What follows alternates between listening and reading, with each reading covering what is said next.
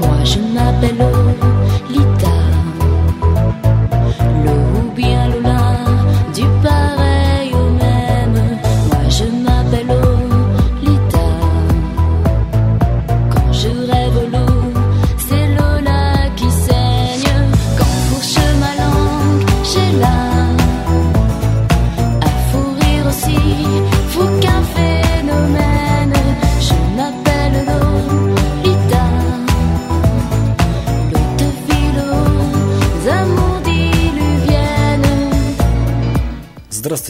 слушатели! В эфире разговоры о кино и с вами несменный ведущий Станислав Абдулхакимов и Егор Бережков.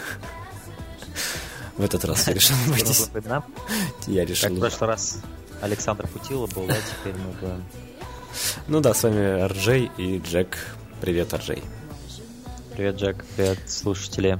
Сегодняшний подкаст посвящен 2000 году в кино. И мы в этом году, я думаю, завершаем большой цикл обсуждения 2000-х, да? И Да, притронемся к 90-м, то есть к другому столетию, уже в новом 2017 годе. м, Да, и да, сегодня... это интересно, это символично, да? Ну, то есть мы так долго шли к этой отметке вот этого миллениума, именно на закате 2000 2016 мы достигли ее. Да, событие значимое. А, Что ж, сегодня мы обсудим, как обычно, наши топы. Топы 2000 года.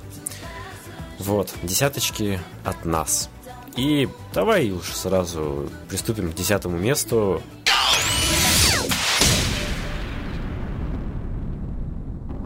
Что же у тебя открывает твой топ 2000, 2000 года?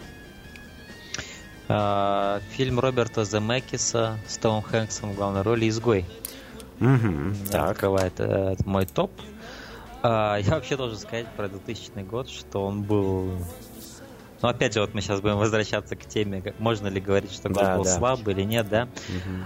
Но вот просто по тому, что я увидел в этом году, да, все-таки, когда я зарегистрировался на Letterboxd, я пытался в каждом годе найти все фильмы, которые я смотрел в этом году, да. И вот смотря на этот список, что у меня получился, во-первых, я понимаю, что я мало фильмов этого года смотрел, всего 68. То есть у меня даже нет второй страницы просмотра фильмов, она на первой ограничивается.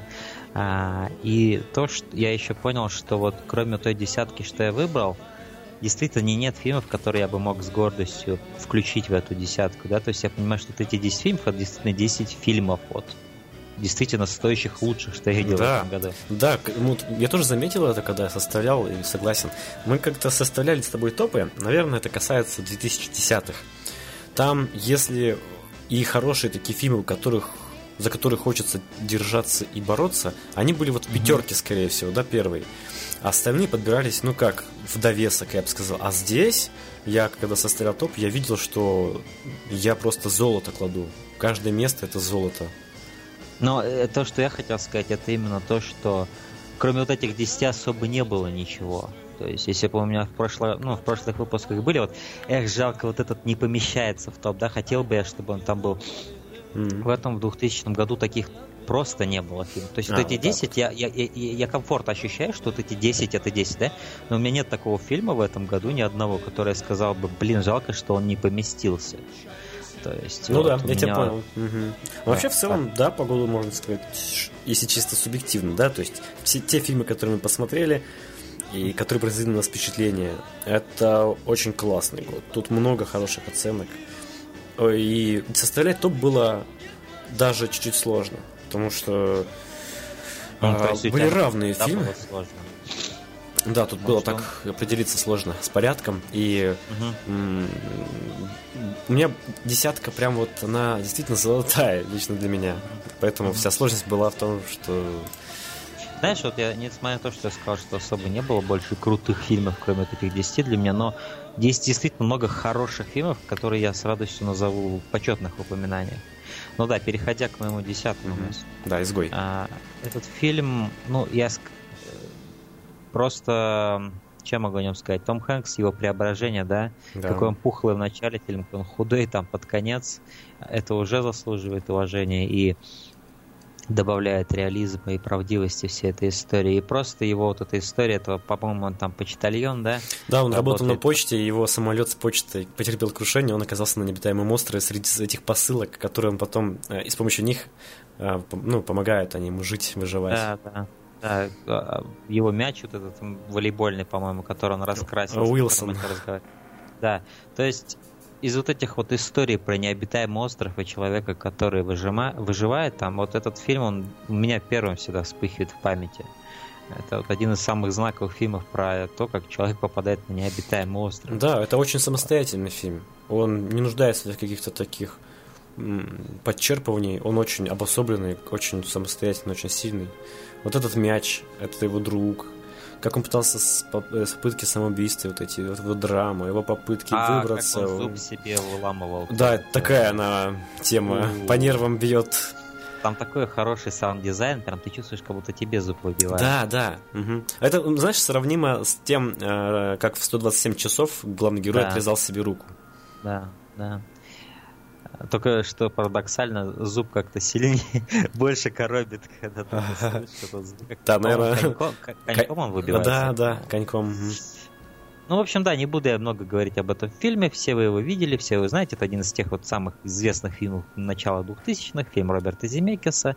Том Хэнкс шикарен. Весь фильм держится на его плечах, и он справляется замечательно. Поэтому э, я, да, с большой, с таким, с, без сомнений ставлю его в свой топ-10. А, хорошо. На моем десятом месте идут э, Люди X, те самые первые от Брайана Сингера. Я решил поставить... Прием говорить об этом фильме, потому что он у меня на девятом месте. Да? М-м. да? Ну, интересно, да. Мне было интересно, кстати, на какое место ты поставишь этот фильм. Да. Но я его решил сместить пониже, э, потому что все-таки он э, ну, такой более фантастичный и несерьезный да, все-таки это... Тебе не, не так закатить, да. как поздние, да, более часть, например, вторая более реализм был больше. Ну, нет, нет, тут мы же обсуждаем 2000 год. Вот в и плане 2000 года. В сравнении с ними он тебе не так закатил, да? Вот в сравнении с, с остальными фильмами. Да. Я имею в виду, по, по серьезности, все-таки его фантастическая часть, вот эта выдуманность, да, она чуть-чуть убавляет шансы его. А Хотя... Почему? Вот мне интересно, почему? Ты, у тебя есть какое-то предубеждение против наверное, фантастики? Нет, против фантастики предубеждения нет. У меня есть предубеждение в составлении топа, наверное, в этом плане.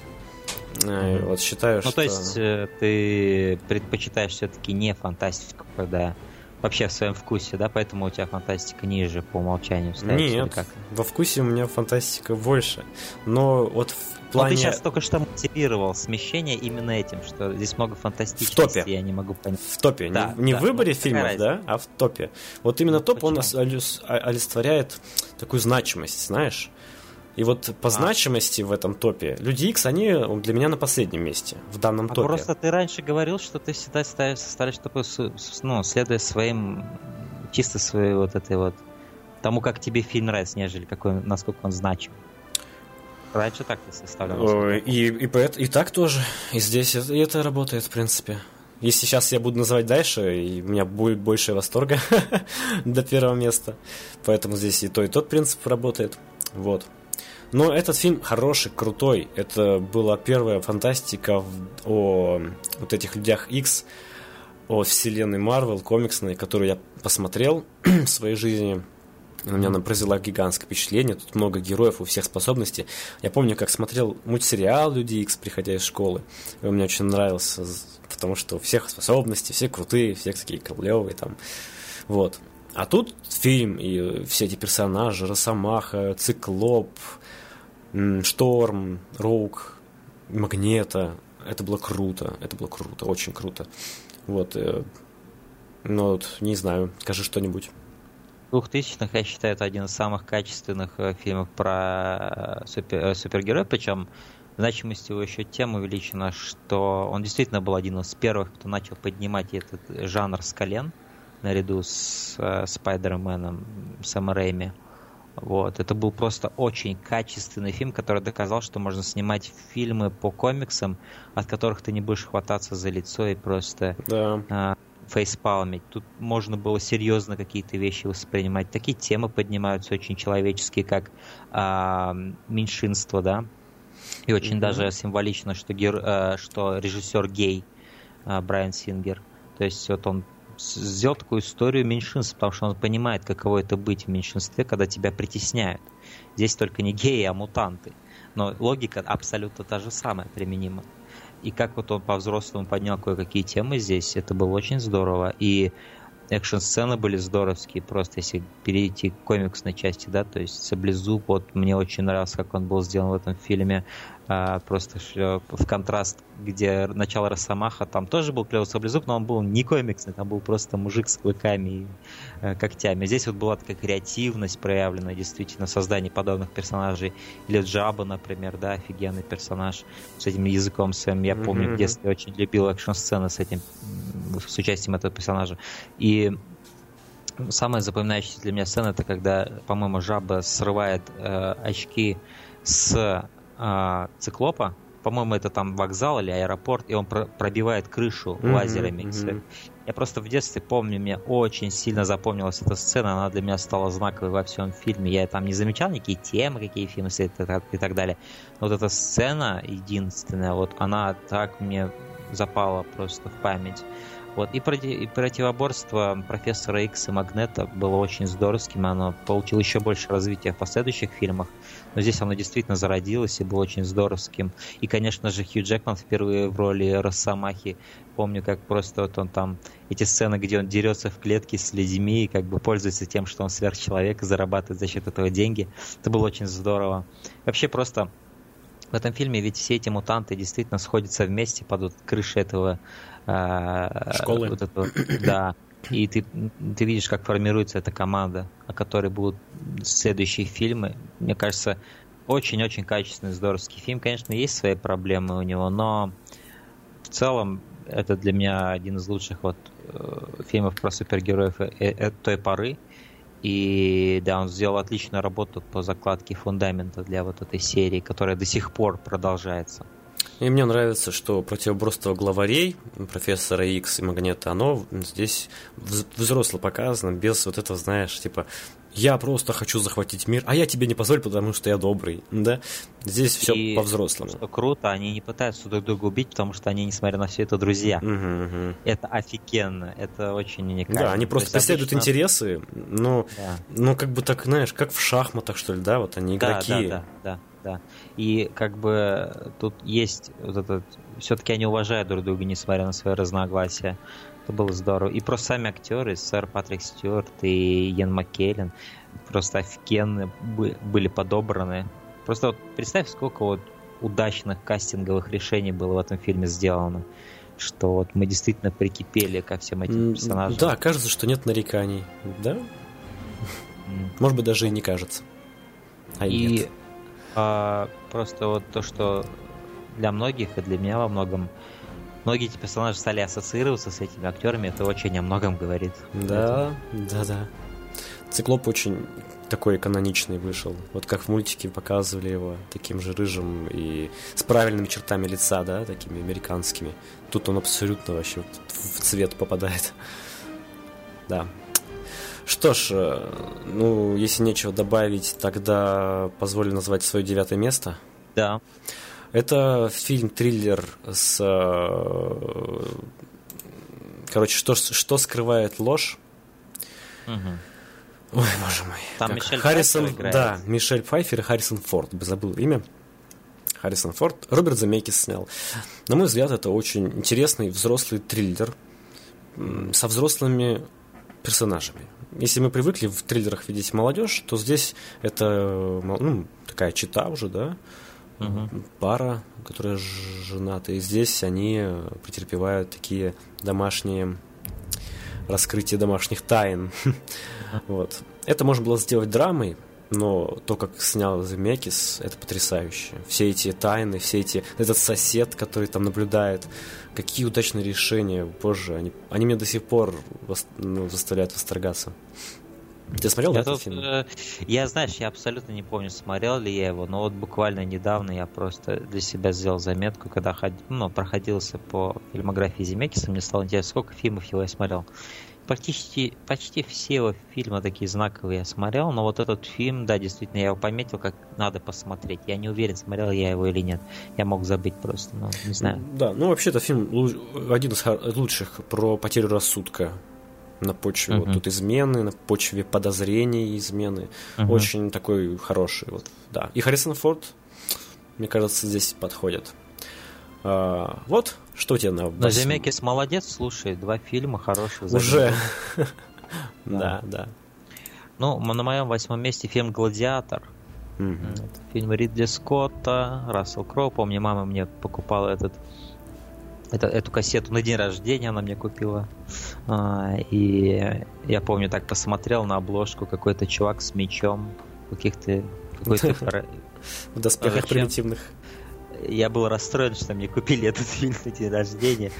Но когда я начал его смотреть, несмотря на свой юный возраст, тогда это вот, смотри, 2000 год, да, мне было, ну, где-то 8 лет мне было, да, и я просто э, проникся этой режиссурой уже тогда, и вот сам Рассел Кроу, как он крут в этом фильме, и что клево, что в начале фильма тебе показывают его абсолютно крутого предводителя, вот эта офигенная битва в лесу с этими с кем они там дрались, я уже не помню, викинги какие-то, ну, типа викинг, какой-то более такой дикий народ такой. Они дерутся с ним в лесу, шикарная баталия, и тебе показывают этого Максимус. Рассел Кроу, это вообще был, возможно, первый фильм, в котором я Рассела Кроу увидел. И это хороший фильм, чтобы впервые увидеть Рассела Кроу, потому что он тут абсолютно в расцвете такой, ну, абсолютный крутейший мужик. Его эта броня, его эти меха, как он, ну, он настолько круто был. И что клево, это то, что тебе показывают его крутым в начале, но потом он попадает в плен и становится рабом, гладиатором, который должен вернуться в верха, и ты весь фильм с ним как бы хочешь, чтобы он вернулся в то свое прежнее состояние, когда он был, когда, когда его все уважали, когда он не был рабом, а был вот полководцем, да. И да, это здоровская история с потрясающими сценами в Колизее, где они там дерутся. То есть эти вот офигенные схватки на мечах, и тигры там вокруг бегают на цепях, и настолько это все реалистично смотрелось и круто. Да, это... Я, я не знаю, в 2000-х это действительно вот был один из лучших фильмов Ридли, Ридли Скотта. А, и, и ты смотрел его, я, я Да, надеюсь, я смотрел да? очень давно, и вот как раз по причине не пересмотра, возможно, он не попал в мой топ. Ну да, у меня он есть, на этом, в принципе, можно, да, это успокоиться. Ну да. Фильм шикарный, э, много интересного в нем, клевая режиссура.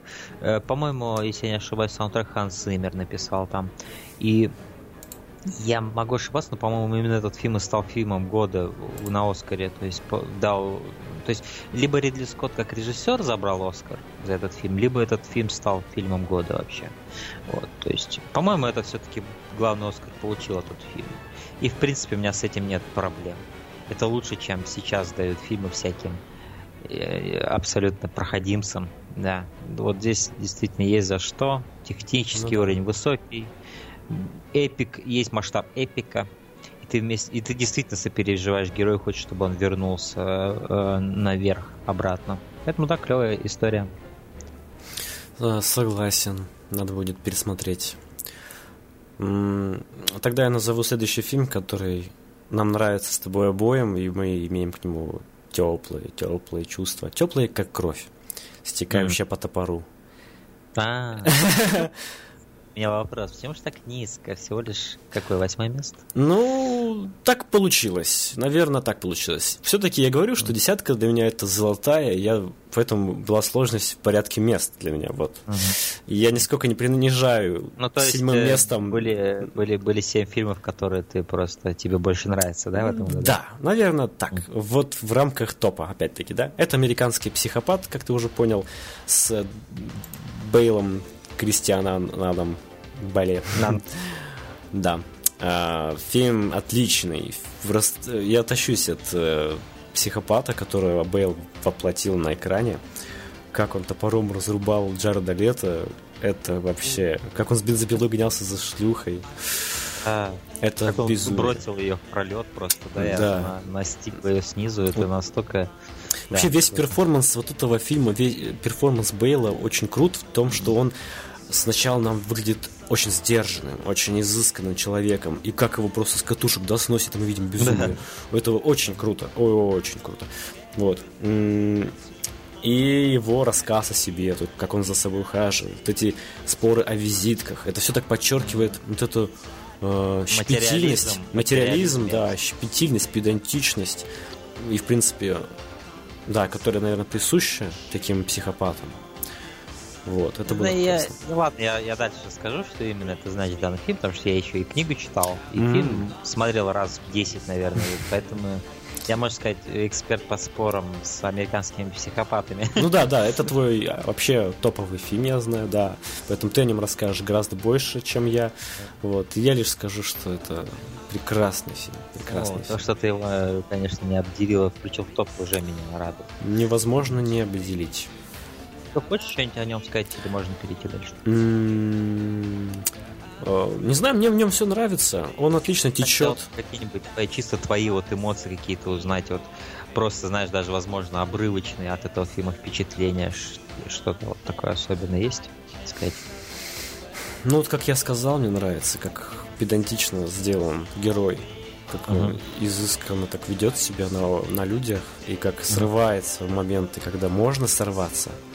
Вот mm та же сцена с топором, да, когда он вот он сначала ему подготавливает, да, так э, сам надевает этот непромокаемый халат, ставит ему музыку, ведет себя очень сдержанно, потом срывается, рубит просто. И так Эй, тоже. Пол! Да, да, да, да. И потом, спустя несколько мгновений, он приходит в себя, успокаивается, и видно, что он просто абсолютно держит и контролирует ситуацию. Вот эта вот сцена... Он, он да. охрененно сыграл вот действительно своим лицом вот эту потерю контроля, и даже не столько потерю контроля, а вот высвобождение абсолютной да. ненависти, которая маринуется в человеке, да? Угу. То есть вот он вот особенно в сцене, где он убивает Пола Алина в исполнении Джареда Лето, просто вот, когда вот несколько этих взмахов топором, которые, кстати, нам не показывают, кстати, угу. сам так. Да? да, там просто брызги крови. Но сцена абсолютно ужасающая. И даже посмотрев ее, можно сказать, этот, этот фильм показал брутальное насилие. На самом деле, все, что нам показывает, это как Кристиан Белл машет топором. И все. Нам не показывают даже труп потом, в конце. Вот, и мы видим просто кровь на его лице, вот как вот, вот, его лицо, а особенно в момент, когда он начинает обратно возвращать самообладание, вот это самый лучший момент в его вот, актерской игре в этой сцене, где вот он то, что он был вот этим демоном, а теперь он назад возвращается. И вот, вот это вот его очень натуральный переход вот в лице, он очень здоровский, да. Но я буду много о нем говорить в этом фильме. Ну да, давай переходить тогда к э, седьмому месту. В седьмом месте у меня... Да. Седьмое. Седьмое. Восьмое у меня «Гладиатор» было, сейчас угу. седьмое. На седьмом месте у меня фильм Алехандро Гонсалеса «Иньяриту». «Сука, любовь»? Да, угу. да. Это такой фильм из нескольких историй. То есть тут я не помню, сколько точно персонажей, три как минимум, может даже четыре. Тут этот пацан, вот этот с собакой, модель, супермодель, которая ломает ногу и сидит дома, по-моему еще кто-то там есть, но это не важно, то, что я вот там детально помню об этом фильме, это не важно. Главное, что, что фильм срежиссирован шикарно, обладает честной энергией, энергетикой. Особенно история э, вот этой супермодели мне очень понравилась. Просто брутальная, абсолютно. Вот как человек может сходить с ума просто, потеряв то, что определяло его в прошлом. И вот как вот, знаешь, так медленно все может катиться к чертям. Да, и вот этот, э, кстати, актер, э, который играет пацана с собакой, угу. Гаэль Гатье Берналь, по-моему, его зовут, хотя я могу ошибаться. Да, э, он очень клевый актер, очень клевый актер, и вся его история, она наиболее энергичная здесь, я бы сказал, такая кинетичная. Здесь просто вот эти разные истории, происходят они в Мексико-Сити, по-моему. Э, да, что-то такое латинское. Да, и да, просто... Ну, вот, Песа, знаешь, Мексика, значит. Вот как вот э, «Город Бога» есть фильм, да, угу. вот он про жаркой, душной энергетикой. Вот этот фильм что-то в этом роде у меня такие впечатления оставил. Я просто помню, к финалу я просто очищал такой, о, вот это было, это было действительно значимо, это было круто.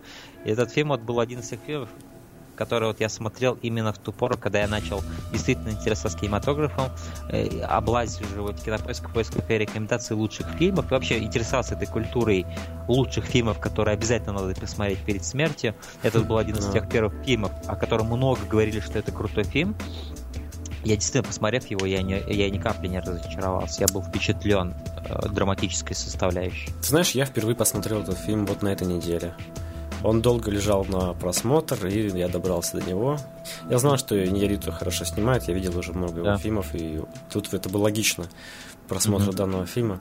Но он мне не вошел в топ, хотя, да, я разделяю такие эмоции. Там еще была история про такого бомжа-киллера, который исполняет заказы, а потом возвращается почти что в жизнь. Очень интересная история, мне она прям понравилась больше остальных.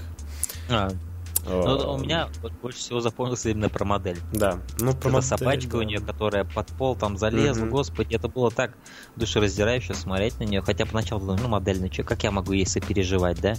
Но просто, да, показывается, как может все к чертям понестись, даже если ты не где-то в какой-то третьей стране мира, да, выживаешь, а вот ты вроде в комфортабельной квартире, и все как все может плохо для всех. Не знаю, это была клевая, интересная история. Седьмое место. А, да.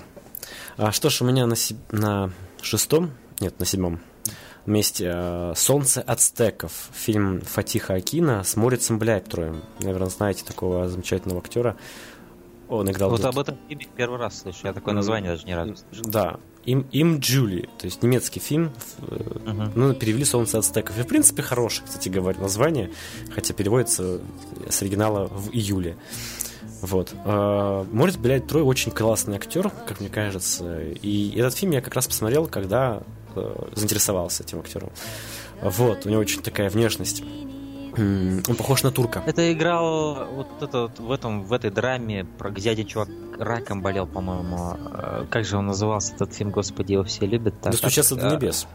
Да, да, он там киллера играл или бандита Да. какого-то. Да, да. И еще в эксперименте, кстати, тоже замечательный фильм, про него потом скажу. Вот. И этот фильм вообще, он как роуд-муви, то есть здесь молодой преподаватель физики, он с девушкой так спускается в бега, можно сказать, по, по стране, э, встречает такую Мелик ее зовут, она турецкая красавица, и с ней начинает то есть, от города к, к городу, от места к месту переезжать, они там что-то разговаривают о чем-то. И, по идее, так сильно чего-то особенного сюжетного фильм за собой не держит. Но вот эти разговоры, эти места, которые они посещают, то, как все это снято, и та манера, с которой они разговаривают о таких жизненных, простых вещах, лежат там Мгм. под солнцем, под этим таким июльским солнцем. Это очень так вдохновляет. Так вдохновляет и, я наполняет понимаю, я понимаю с твоих слов, что э, у фильма очень приятная и такая теплая атмосфера, да? Да, да, он такой теплый, не, не драматичный. Э, Это мелодрама, скорее всего, приключенческая. Вот. А, Его очень приятно смотреть, да, очень приятно. Как бы он летний фильм, чисто летний. Вот летом такой фильм смотреть, это будет хороший выбор. Он, ну, мне кажется, тебе понравится, да. Ну, кстати, английское, американское название фильма в июле. Вот я и говорю, да, в июле. Вот. Вообще, да, фильм про любовь, про такие отношения. И, и красавицу, которую он выбрал, она для нас совсем не красавица. Такая девушка Мгм. с, с обычной такой внешностью. Но она для него немножко открывает мир, так как Мгм. босиком по мостовой, наверное. Вот. Вот. Такой вот теплый. Ну, вот здесь я на скринах другую девушку вижу, вот ее я нахожу красивой, но я подозреваю, что она не главная героиня. Нет, там в главном герое, по-моему, такие косички, как типа дреды, что Да, ли. да, да, я так и понял, потому что я больше всего на разных скриншотах. Да. Да, Вот. она, она такая простецкая, да. Ничего. Замечательный фильм, да. Морец, блядь, Трой вообще для меня хороший актер. Круто. Мое шестое место это фильм Battle Royale или как Королевская битва, да, у нас его перевели. Ну что, в принципе, норм... такой? не по... Ты не смотрел его? Королевская Это фильм- битва. Ши- Знаешь, как я вышел на этот фильм изначально? Скажу, расскажу эту короткую историю, на самом деле. Квентин Тарантино сказал, если в мире есть один фильм, который я хотел бы, чтобы был моим, да, вот такой, как он есть, да, вот я хотел бы говорить, что это я его снял, это фильм «Королевская битва». Мгм. Вот. Это действительно потрясающий фильм. Еще откуда я о нем узнал, это Мондо Муви подкаст, мой старый любимый подкаст. А, там тоже очень много говорили об этом фильме. И я, у меня не было шанса, кроме как посмотреть его. Этот фильм, э, по-моему, базируется на манге.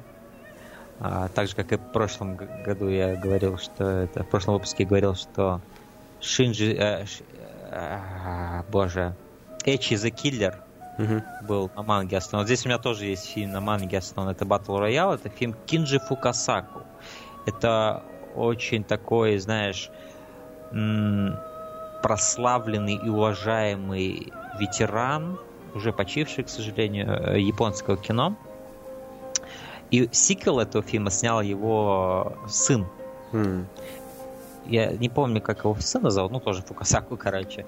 И тот фильм уже разнесли критики, но вот этот первый фильм, он действительно был популярен и среди киноманов, и среди критиков, и вообще среди всех. Ну, кроме мейнстрима аудитории, возможно. А, я не знаю насчет сборов этого фильма и так далее, но здесь вот среди значимых таких актеров Такеши Китано есть. Он играет довольно важную роль в этом фильме. А, но сам по себе фильм это, вот я тебе, кстати, уже говорил об этом фильм, когда мы обсуждали «Голодные игры». Говорил тебе, что «Голодные игры» это плохо выполненный концепт, где дети убивают друг друга ради развлечения других людей, да? Угу. То есть, э, где людей, э, вот, подростков загоняют в какой-то, на какой-то периметр и говорят, убивайте друг друга, да? Вот это, где я говорю, где я вот поносил голодные игры, я превозношу вот этот фильм. Потому что mm. этот фильм вот эту идею абсолютно шикарно исполняет. Здесь действительно брутальные убийства, кровь на показ. И просто брутально показано вот без всякого, знаешь, эм, без цензуры, без э, попытки как-то сгладить острые углы, тебе показывают, как люди просто мочат друг друга по-настоящему. Причем, что самое интересное, они знают все друг друга, потому что они все из одного класса школьного. И это добавляет, потому что в голодных играх они не знают друг друга, они из разных дистриктов, да, из разных частей. Но если голодные игры это фантастика, то здесь что? Реалии? Здесь реальность, да. Mm-hmm. То есть здесь нет фантастических элементов. Mm-hmm. Я, честно сказать, я я не помню точно, я не помню точно, что да, служит этим толчком мотивации создать это, э, э, э, эту, вот эти условия, где дети должны убивать друг друга, да, то есть фильм я довольно-таки давно смотрел, и больше я запомнил сам акт, где вот люди уже начинают друг друга валить, да. А, я не помню точно причину, почему это было сделано, да. Там тоже вроде как будущее Япония, но не совсем далекое вот это sci-fi будущее, а вот это будущее, которое, ну, такое же, как наше, выглядит настоящее. И вот просто я помню, что, по-моему, Такеши Китано это типа то ли как это сказать, главный учитель, да, этого класса или там, я не знаю, предводитель их какой-то. Ну, в общем, он им объясняет правила, что, ребята, вы, вы, вы... Их вроде как везут в какой-то лагерь даже, как будто они, знаешь, отдыхать едут классом но в конце они все узнают, что они должны убить друг друга все. Вот. И это просто, да, здорово сделанный фильм. Вот. Действительно, артистически очень интересно срежиссированный. Это действительно потрясающая работа. И э, на шестое место даже я его с таким с таким с грустью ставил. Хотел я его выше поднять, но фильмы, которые выше, я действительно обожаю. Этот фильм, он охрененный, я всем советую, если вас разочаровал, если вы были заинтересованы в голодных играх, но посмотрев его, этот фильм, вот эти первые две части, где был такой аспект, а, разочаровались, возможно, вам стоит посмотреть Королевскую битву и восполнить этот пробел и вас, э, получить то, что вы не получили в голодных играх. Это охрененно. Просто моча друг друга, это шикарно. Прикольно. А, ладно. У меня дальше идет э, «Танцующая в темноте» Ларса фон Триера с Бьорк в главной роли. На меня в свое время этот фильм произвел впечатление сильное. И особенно за счет последней сцены. Вообще фильм да. о девушке, которая со временем теряет зрение. Она мать, работает на заводе, в принципе, имеет каких-то друзей, даже возможных ухажеров. Но общество вот это гнилое, оно со временем, с течением фильма, оно начинает ей пользоваться, и в конце там уже ее и подставляет в убийстве. То есть совсем нагло воспользовались ее не, ну, вот этой положением, то, что она плохо видит и, и не очень-то и разбирается в людях. Mm-hmm. Девушка простая, красивая, хорошая на самом деле. Ну, так жизнь ее загнала в такие вот жуткие условия. И там убийство было, и, в общем-то, деньги там получили хорошие, и могла бы она свою дочь, по-моему, или сына, короче, ребенка отправить на лечение, потому что это передалось генетически ее ребенку. И вроде бы все было хорошо, да, но вот ее поймали, когда тогда ее готовят к казни, к смертной, то есть повешению. Mm-hmm. И вот эта сцена, где она готовится к этой казни и передаются через экран все ее эмоции. О, вот это как-то, знаешь, передалось мне очень сильно. Я прям почувствовал, действительно, что чувствует человек, когда знает, что он умрет что уже ничего изменить нельзя. И вот у нее ноги подкашиваются, как она не хочет уходить из камеры, когда ее ведут, когда на мешок надевают, она говорит, нет, не надо, я все равно ничего не вижу. Это жутко видеть, как она страдает, вот это очень сильно передалось, да. Ну и... и душераздирающая песня, в конце, как она ей пела. Да, вообще фильм еще и чуть-чуть музыкальный, потому что здесь присутствуют да. такие песни. Но все-таки Бьорк певица, очень, очень интересная певица, своеобразная. Охрененный голос и очень интересная манера петь. Да, здесь была прикольная сцена, где на заводе сложились звуки у завода, вот эти все да, шлепки, да, хлопки, да. и она начала петь. Mm. Вот, это ей очень нравилось, и в этом она жила, и она была только радостна вот в этих мгновениях. Вот, очень да. сильный фильм с тяжелой с, тяжелыми эмоциями. Вот. Ну, как Ларс фон Триер любит, в принципе, делать тяжелые триллеры такие, превращать... Знаешь, почему вот мы... Вообще, как я хочу сказать, вот этот фильм, по-моему, относится вот к этой серии фильмов «Догма», как-то там. То есть вот эта э, эстетика снятия видеокамерой не кинокамерой, а видеокамерой. Вот эта эстетика вот этой камеры, которая в руках, ты ее поворачиваешь как хочешь, и вот не должно быть там супер, не должно быть декораций. Ты берешь реальность такой, какая она есть, рассказываешь внутри нее историю с помощью обычной видеокамеры. По-моему, вот это именно эстетика здесь и была исследована. Они ее вместе с Томасом Винтербергом начали и с другим каким-то датским режиссером. То есть вот есть торжество фильм Томас Винтерберг, он, по-моему, в той же самой эстетике выполнен. То есть ты просто берешь камеру, берешь актеров, но никаких э, декораций ничего не делаешь для фильма. Просто берешь вот места в реальности. Ну, в принципе, да, здесь были места реальности, не заготовленные такие. То есть завод, там квартира, как нет это железная дорога. Знаешь, да, да нет, здесь просто... нет рельс вот этих вот для камеры и прочие трибухи да, там, да, здесь да, все да, довольно да, да. прозаично, да, да, да. да. Не как, так конечно, в догме, там совсем не было декораций. Да. да. Э, что меня от него оттолкнуло от этого фильма, я, мне нравился фильм до определенной точки, когда ее подставляют. Вот этот момент ее подставы, да, он настолько был жестоко сделан по отношению к и настолько неожиданно даже в чем-то, что я просто почувствовал, Ларс фон Триер опять хочет показать людей как самых свиней, как он ненавидит людей. Mm-hmm. И вот то же самое он делал в «Нимфоманке» во второй части. Весь фильм, вот этот персонаж, он такой хороший, а в конце он такую хрень делает, такой ужас творит. И вот ты просто не понимаешь, почему, как это логически сюда пришло. Я не помню точно, лучше ли это сделано в «Танцующей в темноте», да? Есть ли там предпосылки к тому, каким негодяем является этот человек но... Ну, там, скорее всего, да, знаешь, получается, он отобразил вот эту жестокость, да, подстава, она внезапно, реально внезапно, и ты думаешь, что тот да. человек, он мог бы помочь ей, но здесь... Он вроде как э, хорошо же к ней относился весь да, фильм, если не ошибаюсь. Да, да, да, и это, это очень странно, да, видеть, согласен. Но, Меня в принципе, Ларс Терриер, мне кажется, и показал, что люди могут в одночасье тебя подставить, просто мгновенно. Знаешь, знаешь вот Э, я все-таки предпочитаю, чтобы у фильма была какая-то логика, да, чтобы была вот это были какие-то предпосылки, которые ты мог бы разглядеть и понять, откуда идут, да, корни зла. Когда вот так просто, это знаешь, это в духе вот твистат на этой Шьямалана, честно сказать. Вот, вот так вываливают на тебя это все. И ты, э, я просто вот здесь вижу, что фон Триер ненавидит людей, он просто показывает, насколько он их ненавидит. И вот это вот он весь фильм заставляет тебя сопереживать этому персонажу, Бьорк, она такая хорошая, такая невинная, такая, ну просто чистая душа, она поет, и он ее раздавливает в конце с, таки, с такой брутальностью. Я, я, честно сказать, не понял, вот действительно, зачем он... То есть это, это все эффективно. Это вот ты описывал сцену Кази, она шикарно сделана, я согласен, она гениально сделана. Я, на самом деле разрушает твою душу просто смотреть эту всю подготовку, тебя аж прям всего трясет. Это все здорово. Вот, вот, этот, контр... вот этот парадокс у Ласа фантазерских фильмов для меня всегда был, что он как, ре... как фильмерка, как режиссер, он гений. Но иногда он делает вот эти вещи, где он растаптывает тебя как зрителя.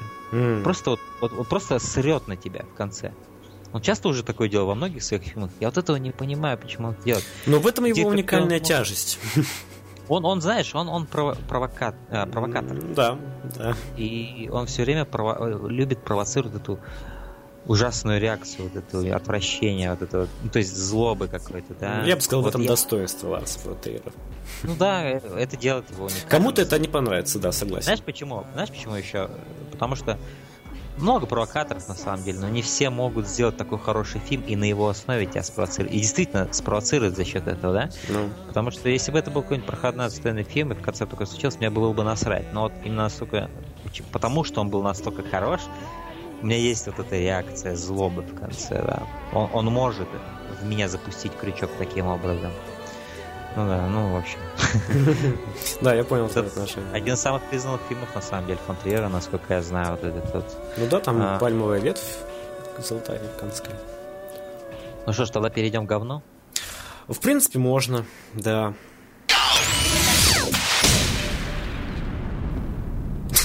Перейдем к Ну, говну. например, в поле битвы Земля, Земля с э, Джоном Траволтой. Один из Вообще не худших смотрел. один из худших фильмов. Вот я на многих был подписан в свое время, до сих пор на многих подписан обзорщиков, да, аналитиков кино. И ну, этот фильм, он постоянно всплывает как один из худших фильмов 2000-х годов вообще в истории кинематографа. Ам, снял его... Господи, кто же его снял? Ну, там какой-то такой режиссер... А, нет, я вообще не знаю, кто это. Но так или иначе, этот фильм, по-моему, снят по заказу саентологии, как религии. Ой. И в нем снялся саентолог Джон Траволта. Да, кстати, Траволта А. тоже саентолог. И, в общем, да, этот фильм ужасен на самом деле. Он, он снят весь такими наклоненными углами, то есть здесь нет прямых углов вообще, он все время наклоненный. Как будто фильм падает куда-то постоянно. Как будто у оператора радикулит, да? Да, как будто, знаешь, он стекает просто с экрана, этот фильм. Вот, да, действительно плохой фильм. Тут много, А. многого и не скажешь. Знаешь, я тоже скажу о плохом фильме. Сплетня. Госип. Дэвис Гу... Гуггенхайм, короче, снял его. Я не знаю, какого лешего я посмотрел. Возможно, потому что там снимался Норман Ру- Рид- Ридус. Радус. Радус, не знаю, Ридус на кинопоиске, он Ридус, Норман. Ну, ты знаешь, он Кадзима еще сейчас используется, да? Он используется, да, Казима по полной его использует. Да, я помню его еще по «Святым с Бундака», моему любимый фильм. Вот. Не знаю, может быть, кто-то мне посоветовал его, но фильм какой-то проходняк, точно, даже хуже. Про какую-то сплетню, я даже не помню о чем. Такой слабый-слабый Кто его снял, ты тоже не помню. Дэвис Гуген, Гугенхайм. А, вот этот человек с непроизносимой фамилией. Ну, ну, ну. Ну, Это вот, ты, да. мне кажется, такая плохая. Есть еще какое-нибудь плохое, плохое кино? У меня есть. У меня есть один Есть, так сказал, что прям, что, знаешь, Да. со дна зачерпнул. Это ты сейчас, да, я, я много, наверное, уже раз в ходе нашего подкаста в его истории говорил, что я ненавижу «Миссия невыполнима 2» Джона Ву. Я ненавижу этот фильм каждым атомом своего тела. А, этот фильм, который вот после первого шедевра Де Пальмы, да, Мгм. Выходит этот трэш, который наполовину состоит из слоумо, абсолютно забит под завязку пафосом. И вот если первый был такой умный, круто срежиссирован, чуть ли не хичкоковский триллер шпионский, да, с такими твистами в конце, чисто хичкоковскими. Ну, просто, я считаю, один из лучших фильмов Де Пальмы и лучших фильмов вообще этого жанра шпионского. Мы получаем вот это говнище, экшен говнище от Джона Ву. Вот, знаешь, я люблю фильмы Джона Ву, которые он снимал у себя на родине, в Гонконге он снимал, да, вот с этим, с Чо, с Юн Фатом, вот эти вот э, круто сваренные, Hard Boiled и другие фильмы его, вот этот, и это был его trademark, вот этот, где герой в slow-mo прыгает с двумя руками, стрелять с двух рук, это Макс Пейн вдохновлялся фильмами Джона Ву.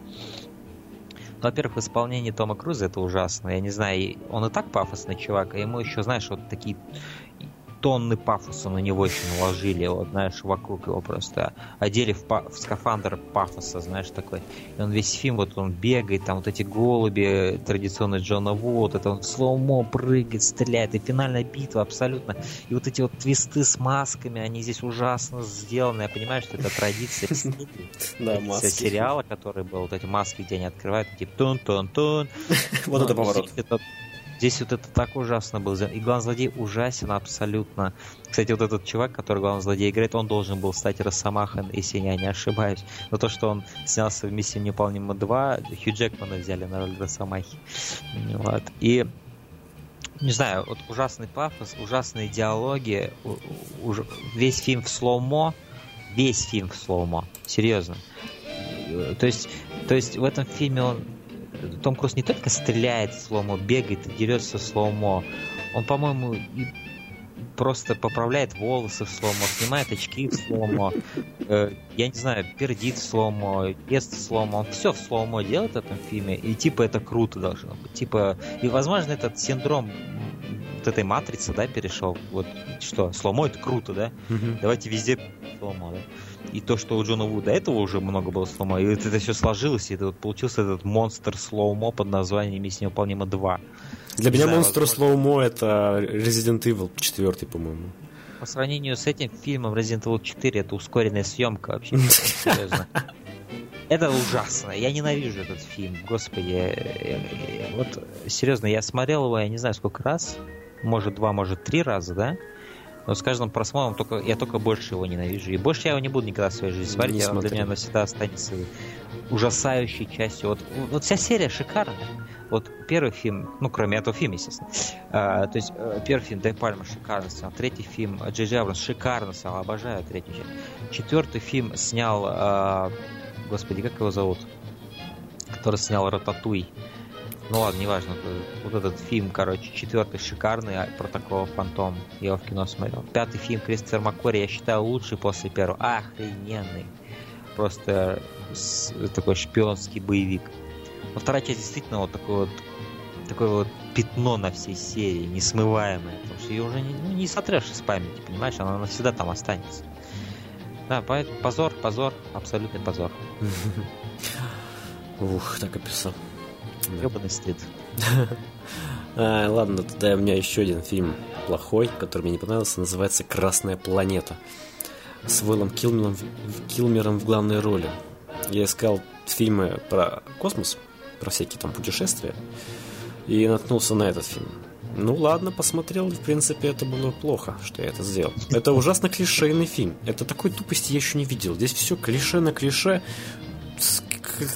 Непонятно. Так еще и клюква. Они там на, на Марсе находят советский спутник. Ох, ты бы видел, что там написано. Я сейчас точно не помню, но это... Я нажал на стоп-кадр, чтобы проржаться. Там была какая-то щелащин Ну, в этом духе, знаешь. Типа русский язык. Ой, боже. Знаешь, когда лень настолько сильна, что нельзя Да. даже одному человеку по скайпу позвонить, ну, тогда не было скайпа, но по телефону позвонить и спросить, вот это слово как будет на русском, мы хотим вставить его в фильм. Нет, у них даже на это нет времени. Они Да, вставят я не знаю вообще, я вообще не знаю, какие проблемы в этом могут быть, да, ну какие Да. проблемы, просто, не Да. знаю, ну, найдите русского с Брайтон-Бич или где там они живут, в Нью-Йорке, наши соотечественники. Да. Ну или в Вытащить- словаре В посмотрите. словаре, не знаю, да, погуглить. Google тогда еще, кстати, был, по-моему, уже начал появляться. Но это была халтура, ужасная халтура. Это как фантастика халтура. Это игра Вэл Килмера, здесь- Килмера здесь халтура. Вот я даже неправильно произношу его фамилию, зло. Криерман. Килмер. Вот. Поэтому персонажи такие все наигранные. Короче, это самый плохой фильм о космосе, о Марсе, что можно было придумать. Вот. Ве- Вел Килберман, вообще, э, знаешь, Килбергман. Да. Вообще фильм снял Энтони Хоффман. Я не знаю, у него одна, одна работа только Красная планета. Вот. Ну, понимаешь, он снял свой шедевр и успокоился. Я, уже не смогу снять лучше, лучше я Да, да, да, такой. да, да. Да. Да, но вот у Уилла Килмера уже давно нет хорошего, походу вот уже в 2000-х началась черная его полоса, потому что в 90-х, по-моему, кончилась его настоящая звездность, настоящая успешность. Пожалуй, что так. Но среди плохих фильмов Да, его мог назвать «Ангелы Чар». О, а что так? За, зафейленная попытка, на мой взгляд, сделать крутых баб героинь. Мгм. Типа, вот у нас были мужики в 90-х, 80-х, да? Потом у нас 2000-е, нам надо что-то новое сделать. Давайте сделаем кру- крутых телок. Ну, я не знаю, я не думаю, что они особо преуспели в этом. Сексуальных телок, да. Но это как бы, наверное, играть немножко, может, против Фимы, что э, мы больше, наверное, фапаем на героинь, нежели восхищаемся их крутостью.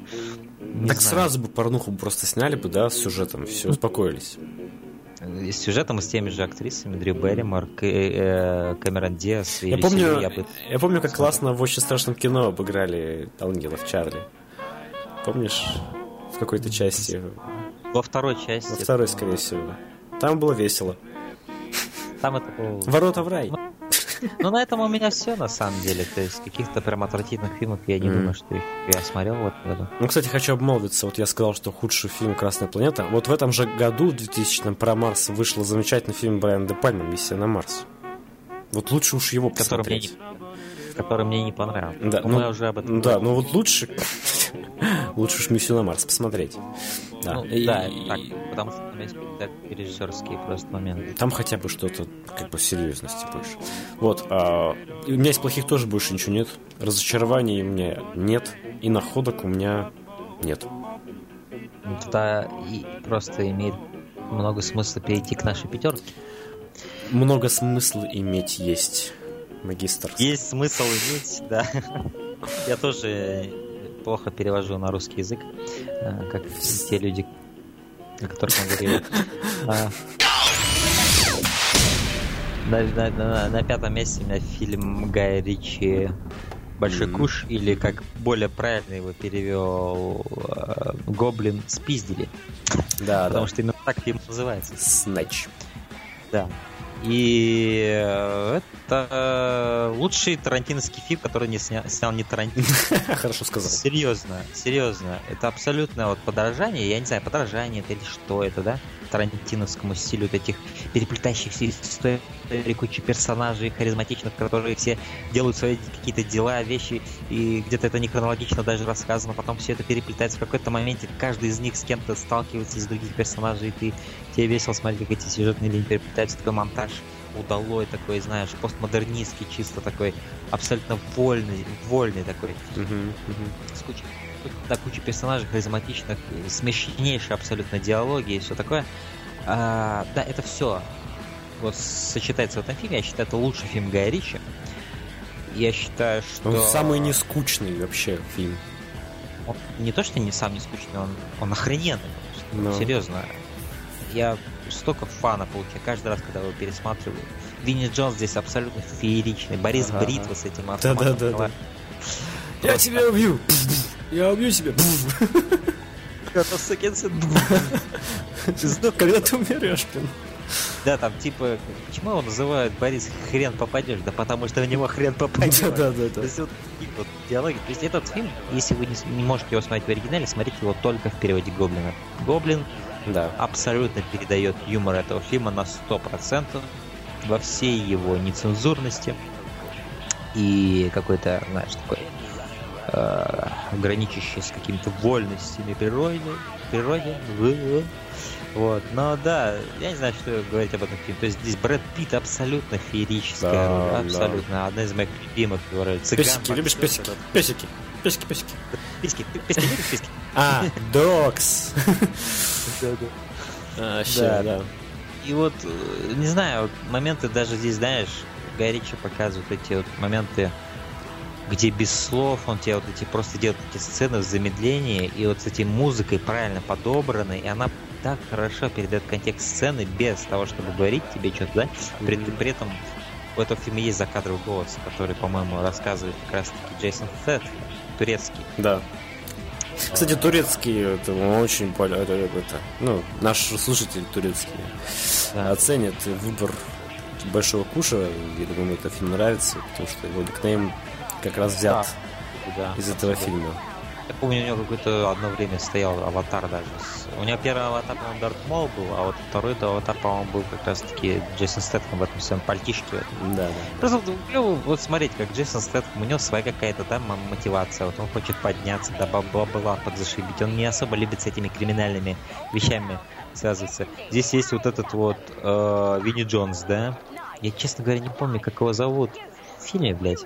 Ну, вот, вот этот чувак, который все нанимает, когда надо уладить проблемы. Есть вот этот Борис Бритва, есть вот этот цыган, да? Мгм. То есть... Есть вот этот чувак из Америки, который постоянно летает. Да, да, да. Никогда не летайте в Англию.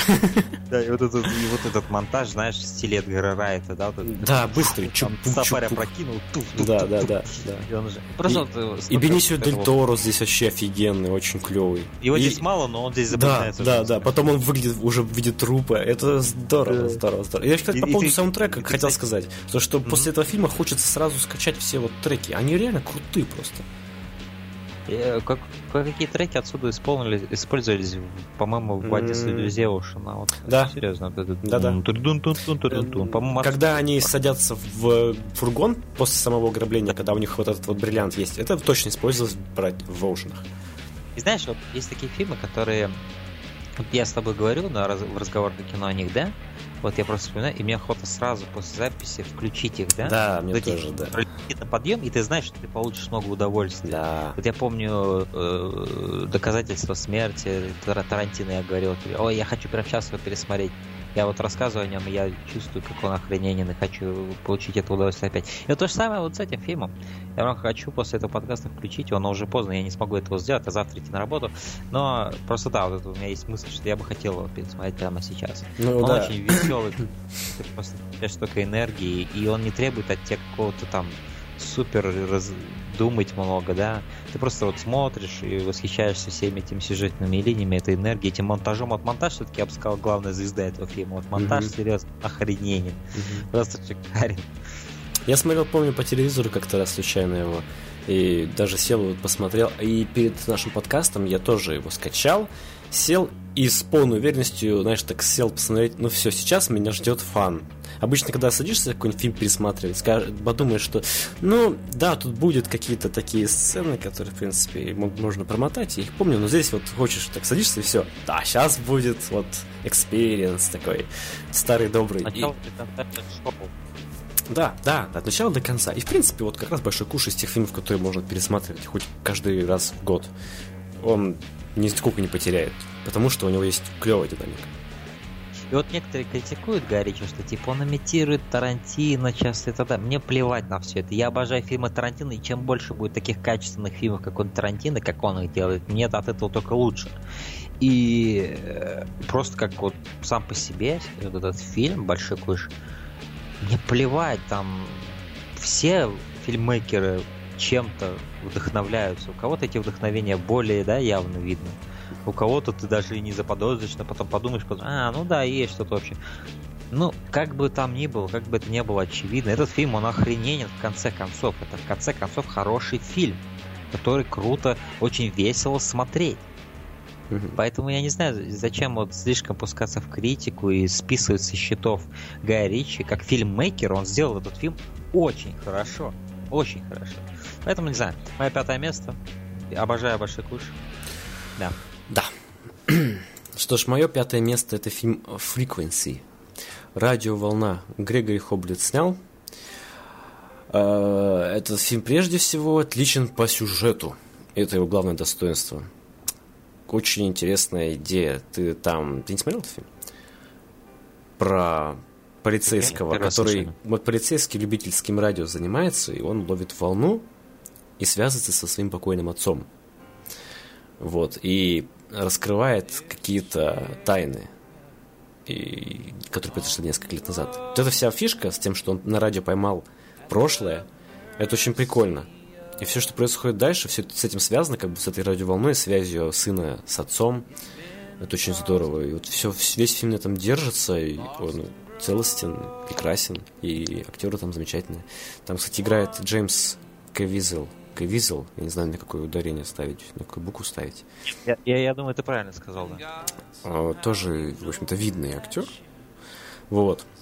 Я не помню детали фильма, к сожалению, и какие-то сцены, потому что смотрел давно и не пересматривал, но я знаю точно, что это очень хороший фильм, который можно посмотреть с семьей. Да, в нем есть такая семейная мотивация, которая остается после фильма, такой посыл. Вот. Ну и он интересен по своим этим микротвистам. микротвистам. Вот. Радиоволна. А там кто-то из таких, ну, знакомых, например, мне актеров играет? А, ну, не, не, не знаю. Нет, ты знаешь больше меня, конечно, актеров по именам, но я сейчас смотрю. Звездных таких, да? Нет. Ну, не, да, ну, нет таких, которых ты бы сказал, а, ну, то это точно знаешь. Ну, да, нет, нет, таких здесь нет. Вот она так, mm-hmm. вот этим и примечательно, то, что вроде бы режиссер даже, знаешь, да, не именитый, и актеры не именитые. Да-да. А фильм хорош. И вот в этом сила радиоволны. Но это часто помогает, когда нет а, известных актеров, более серьезно воспринять историю, больше ей верить, да? Потому что ты не прицепляешь к ним вот эти предыдущие фильмы, в которых они снимались, и у тебя нет вот этой постоянной задней мысли, что это актеры перед тобой. То есть да, ты можешь и... больше понять за настоящих людей. Да, и нет каких-то ожиданий, связанных со стилем режиссера. Mm-hmm. который, скажем, привычен уже был. Вот. А хотя вот опять же, режиссура здесь довольно, а, ну, такая голливудская, скажем так, для драмы, криминала, фантастики. Mm-hmm. Без каких-то ухищрений или там пафосности. Вот. Такая хорошая, уважительно относится к зрителю, я бы сказал. Вот так. Что у тебя дальше? Мое четвертое место это фильм. О, господи, во-первых, ну, GSA, назову его так, GSA, аббревиатура GSA. Вот. Э, я, не, я не помню, честно, как его перевели на русский, там сложное название, это аббревиатура, но это фильм про Качханука, про корейскую, северокорейскую и южнокорейскую границу. Mm-hmm двух Корей вот этих. Я считаю, что это второй лучший фильм после Олдбоя у Пака Чханука. Абсолютно шикарная драма с твистом в конце, который как бы и не твист, но в то же время твист, да? Не знаю, как это описать. Это такой очень интересный сюжетный, даже операторский ход, я бы сказал. Хм. Просто показывает вот, э, дружба, зарождающаяся между двумя вот этими. То есть есть вот постовые на южной стороне и на северной стороне, да? Вроде они как враги, они должны быть врагами. И там вот эти все рупоры стоят, которые пропаганду в обе стороны кидают, свою, короче. А, но есть вот эти просто люди, знаешь, которые работают там, и э, они поначалу заражены всей этой политикой, они же происходят из своих стран, да? Но постепенно они становятся друзьями и ходят друг к другу в гости, короче. Хотя это, по идее, абсолютно запрещено. Не должно быть тех на этой стороне, а этих на этой стороне. Это просто, вот, знаешь, как я не знаю, но это настолько, ну это охрененный фильм. Просто вот Пак Чханок умеет наделять людей вот этими тремя измерениями человеческой психологии и вот правдивости человеческих отношений, да, в каких-то даже таких неловких моментах, юмористических моментах, да, несмотря на то, что это драма, здесь много юмора. Я считаю, что юмор чаще, не, чаще всего необходим драме, потому что без юмора ты не можешь ощутить драму. И нет, наша жизнь, она не только юморная или трагичная, она и то, и другое, да? Да, то есть как, как в Зоиндарка, да, помнишь? Вы отнесите это да. к любви или страху, а он говорил, что это все не делится только на два. И да, кстати, mm-hmm. хорошо, что ты так заметил. Да, и вот в этом фильме, вот да, ты веришь в эту дружбу, ты прям вот как одним из них становишься. И ты вот понимаешь просто вот этот фильм он просто показывает, что люди, люди братья, их не,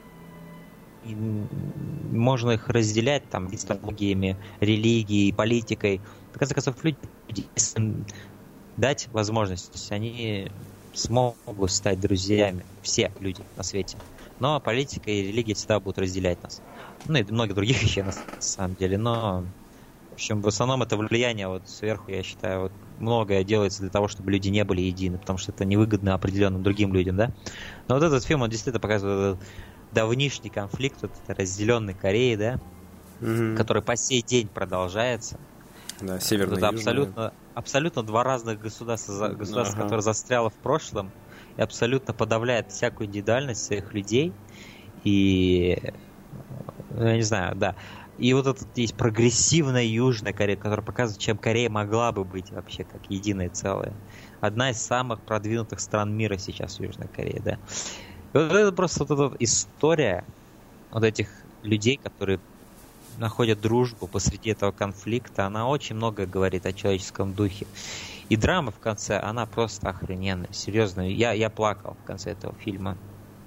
Она действительно очень тронула, то, что в конце происходит.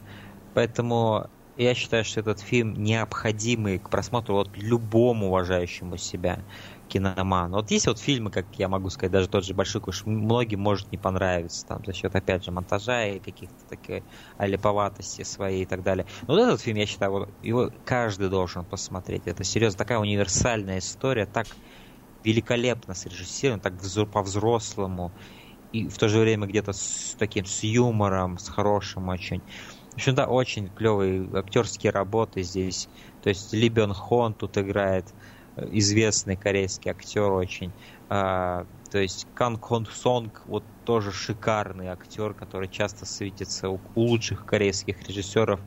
То есть, да, посмотрите, великолепные актеры. Вот не могу ни к чему придраться в этом фильме. Вот один из тех фильмов, который можно к, к, отнести к вот этим шедеврам перфекционистов. Вот, вот действительно великолепный фильм.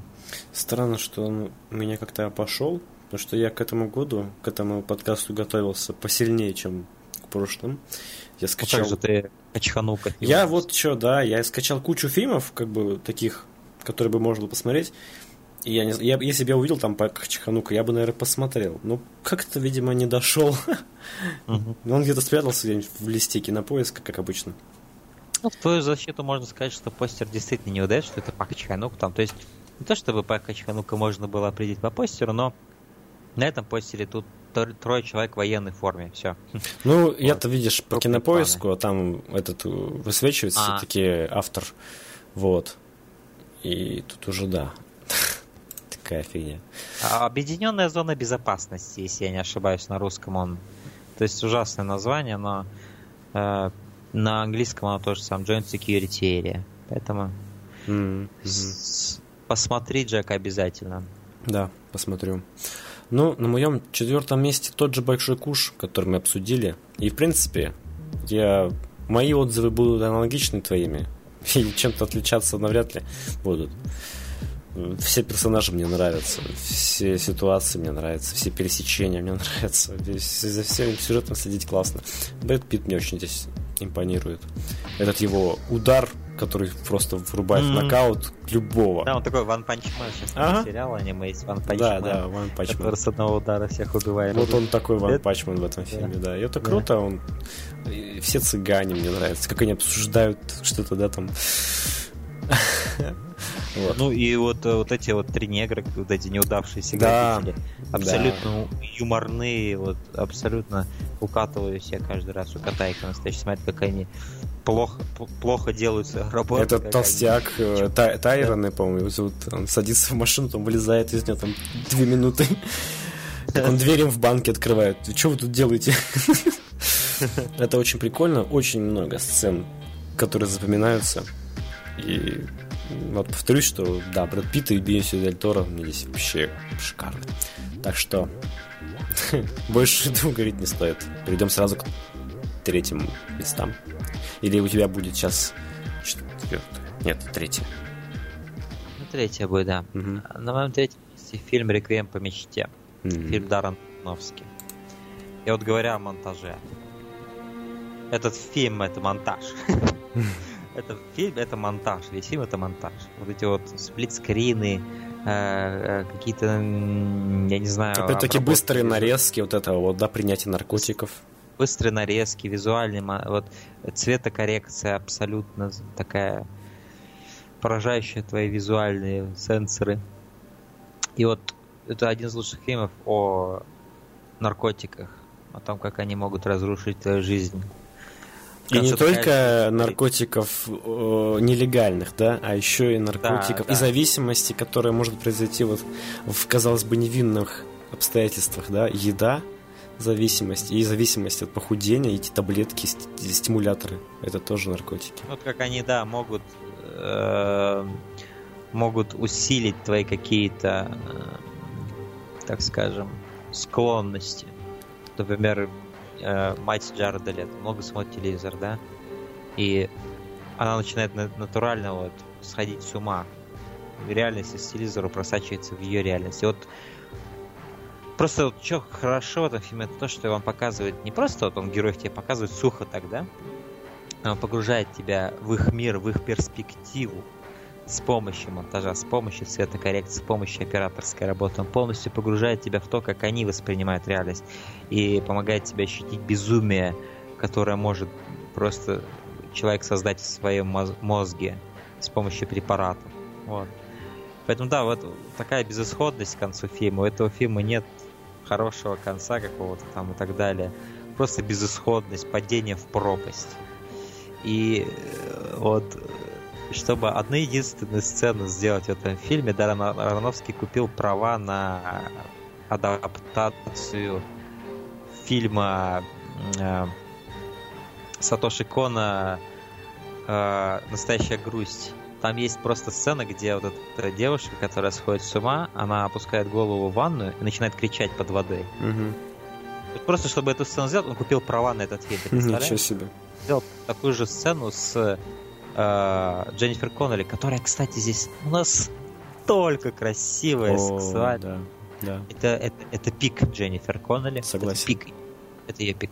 Вот, так, такой же пик, как пик, э, например, в э, Джессики Билл в э, «Техасская резня бензопилой» 2003 года. Вот серьезно, это просто Как. Скарлетт Йоханссон в матчпоинте. Для меня. Как Скарлетт Йоханссон в матчпоинте. Да, согласен.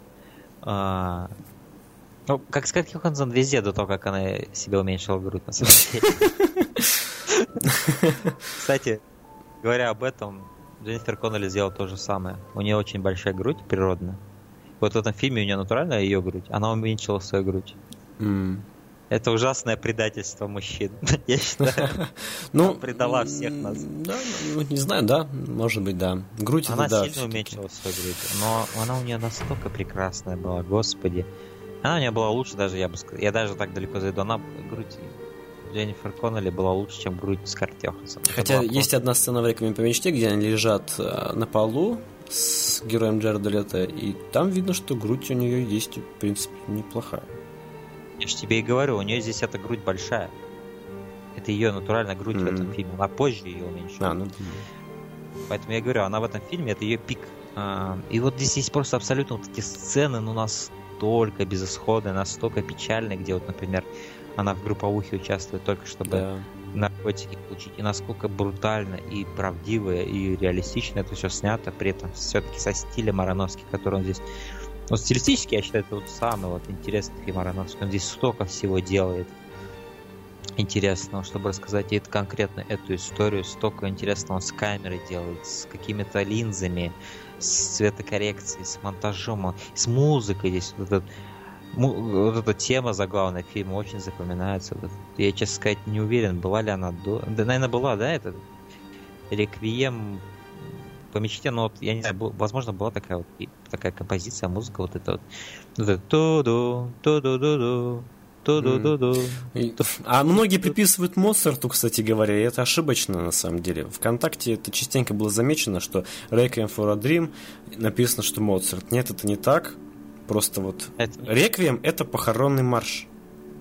И здесь да. это дословно говорится похоронный марш Рек... по мечте. Ну или песня. Да похоронные. Да. То есть э, хороним наши мечты. Вспомню, да, как негритенок, персонаж, да, э, по-моему, Даррен его тоже зовут в фильме, он прибегает к своей матери в воспоминаниях, говорит, когда-нибудь у меня будет все. И даже это уже так, блин, вот это капец. Да, и как там в Такая конце фильма угу. вот в этот позу эмбриона, да, как будто да. он хочет вернуться, вообще не рождаться. Не знаю, я обожаю этот фильм, несмотря на всю его безысходность, он настолько красивый. Настолько красивый в своей безысходности. Поэтому я обожаю, серьезно, я обожаю этот фильм. Третье место. Да. А третье место у меня занимает наш отечественный фильм «Брат 2». Алексея Балабанова, Брат. Сергеем Бодровым-младшим и Виктором Сухоруковым. Это вообще самый знаковый фильм о 90-х от нашего отечественного кинопрома. Вот «Брат», «Брат 2» и, я бы сказал, ну, «Бумер», да, но «Брат» все-таки выше в этом плане. Здесь столько всяких житейских элементов, да, столько тоже безысходности от 90-х, там, каких-то таких м, вещей. Ну, здесь у нас Америка фигурирует больше, чем Россия. Они все-таки в Америку Да, в попадают. Нью-Йорк ездит. Да. Вот. Данил. Я с детства люблю этот фильм. Вот в детстве мне нравилось э, то, как Данила Багров здесь э, сам делает оружие. Он такой типа Стивен Сигал, да, со своей взрывчаткой. Он здесь сам вот это все выпиливает, сам вот это вот изобретательность при- применяет. Мне очень нравилось. Очумелые ручки, Да, да. очень нравилось в детстве, а вот со, со взрослостью я уже понял, сколько здесь много драмы, может быть, сколько здесь всего крутого. Блин, это офигенный фильм. Я помню, ты делал обзоры, которые тебя блокировали. Я, я, я, я- один только обзор делал на первый фильм, на второй не делал. Да, вот на второй бы тоже было бы интересно, кстати. Ну, если бы я делал обзор на второй, он был бы негативный, сразу скажу. Мне не нравится «Брат 2», я считаю, что он придает очень многое, что было заложено в оригинале. И вот то, что ты говорил, что в детстве оценил там, да, вот эти вот поверхностные моменты, где он там делает сам оружие, Мгм. да, и вот во, во втором фильме этого гораздо всего больше, да, и второй фильм мне поэтому в детстве больше нравился, но когда я вот взро- повзрослел, я понял, что первый фильм это почти шедевр, а второй фильм это вот эта фантазия вот этого русского, который приезжает в Америку, он такой супергерой, и все перед ним падают, короче, на колени. И это настолько безумная фантазия, настолько нереалистично у нас сделана. Здесь просто идет вот эта мастурбация м, Балабанова на то, как он ненавидит Запад. Он реально ненавидит Америку. Здесь вот он, это во всем читается. Он такой приезжает, он такой ловелас, эта негритянка падает ему в объятия, отдается с первого взгляда. Настолько он прям вау, этот русский, он настоящий мужик, не то что наш. И вот весь фильм это вот как вот диа- монолог, блядь, задорного, серьезно. Вот тупые американцы, это ужасная раса, чуть ли не вот так вот, понимаешь? И вот весь фильм вот это вот просто мысли он вбивает, вбивает твою голову Балабанов, вот эта ненависть к американцам, к американскому стилю жизни, и насколько русский человек может прийти и всех поставить на колени, просто всем, я не знаю, что сделать, кирдык, так скажем. Вот. И да, здесь много крутых сцен, вот запоминающихся, как вот Сухоруков там стреляет с пулемета, да, там в этой машине. Или, например, просто что он творит даже. Вот ходит он по Америке, вот мутит. И как комедия я бы это воспринял, но вот как серьезный фильм, продолжение «Брат 2», ну, знаешь, что самое ироничное, Джек, в этом фильме? Это то, что вот Балабанов пытается показать крутого русского, да, который типа американскую систему ломает, но он как раз-таки то, что он там прижимает какого-то мелкого, какого-то, ну, коррумпированного чувака в конце фильма, да, это как раз-таки сводит на нет весь месседж, потому что, ну, это песчинка в этом просто океане песка. И по сути, он никакой эффект не сделал ни на что. Ни на коррупцию, ни на что. Ну, ни на вот это вот провозглашение денег, про американскую мечту. Он ни на что это не, не оказал эффект. В принципе, он ничего за весь фильм так и не сделал, Бодров. Он улетает, в конце ничего не добившись. Ну, не знаю. Весь фильм показывает, просто вот это вот идет надрачивание. Ох, крутые русские, эх, плохие американцы, их влияние на нас. Не знаю. Очень поверхностный фильм. Действительно экшен-боевик по сравнению с почти экзистенциальным философским первым фильмом, который просто был охрененен. Столько всего интересного там развивалось. Здесь вот именно идет экшен-фильм. Здесь даже есть сцена, где он идет как в шутере от первого лица, как в доме в каком-нибудь. И расстреливает просто. Ходит по комнатам, расстреливает всех из УЗИ. И никто не слышит. Он заходит в каждую комнату, никто не слышит. Все удивляются, когда он туда заходит. Он всех расстреливает просто.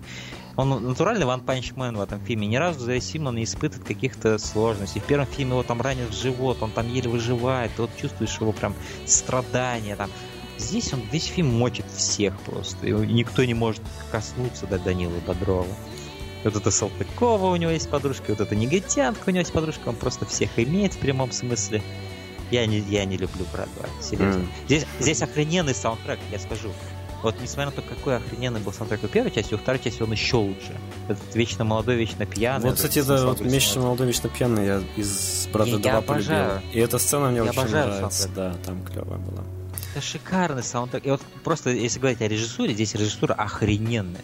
Вот как в первом фильме он снимал э, Балабанов, во втором он еще лучше снимает. Вот фрейминг, композиция, да, вот всего, все, монтаж все лучше гораздо стал. Вот именно наполнение фильма, это вот такой экшен-боевик, пауэр фантазия русского в Америке. Все. Я а. больше здесь ничего ну, мне такая фантазия понравилась. Вот. Не знаю, я так глубоко не копал, конечно, как-то. Возможно, здесь мои детские впечатления все-таки играют роль. Вот та сцена, где он ходит от первого лица, мы с другом, помню, ее надолго запомнили, воссоздавали в Call of Duty. Включали большие города и ходили во второй, в первой части Call of Duty в доме с пистолетом и так, так же от первого лица фигачили. И Знаешь, это... для меня, для меня эта сцена, это вот аналог того, это, это аналог просто миссии невыполнима 2. Этот пафос ужасный, нереалистичный. Не знаю, мне так не показалось. Ну ладно. В общем-то, вот. Этот фильм мне нравится. Какое это было третье? Это, да. Окей. Перейдем тогда к моему второму месту. Это американский психопат. Я люблю этот фильм настолько, что даже прочел книгу. Э, и книга, она еще шире, еще более брутально описывает то, что творит Патрик Бейтман. Там реально есть такие сцены описываются, которые просто я ни в одном фильме не видел. Столько они брутальные. Просто Патрик Бейтман, вот этот чувак, чувак вот этот, который... Вообще весь фильм, э, вся эта история, американский психопат, это вот идет высмеивание и такая, как типа такая циничный взгляд или даже такой срыв покров вот этого образа Яппи 80-х годов. Вот эти причесанные ребята в крутых костюмах, у которых нет никаких, никакой личности за всем этим фасадом. И вот фильм действительно исследует эту тему где вот они все настолько одинаково одеты, что они путают друг друга, они не знают по имени. Вот, то есть они знают имена, да, знают какие-то, но они путают друг друга все время, называют себя другими именами, других людей.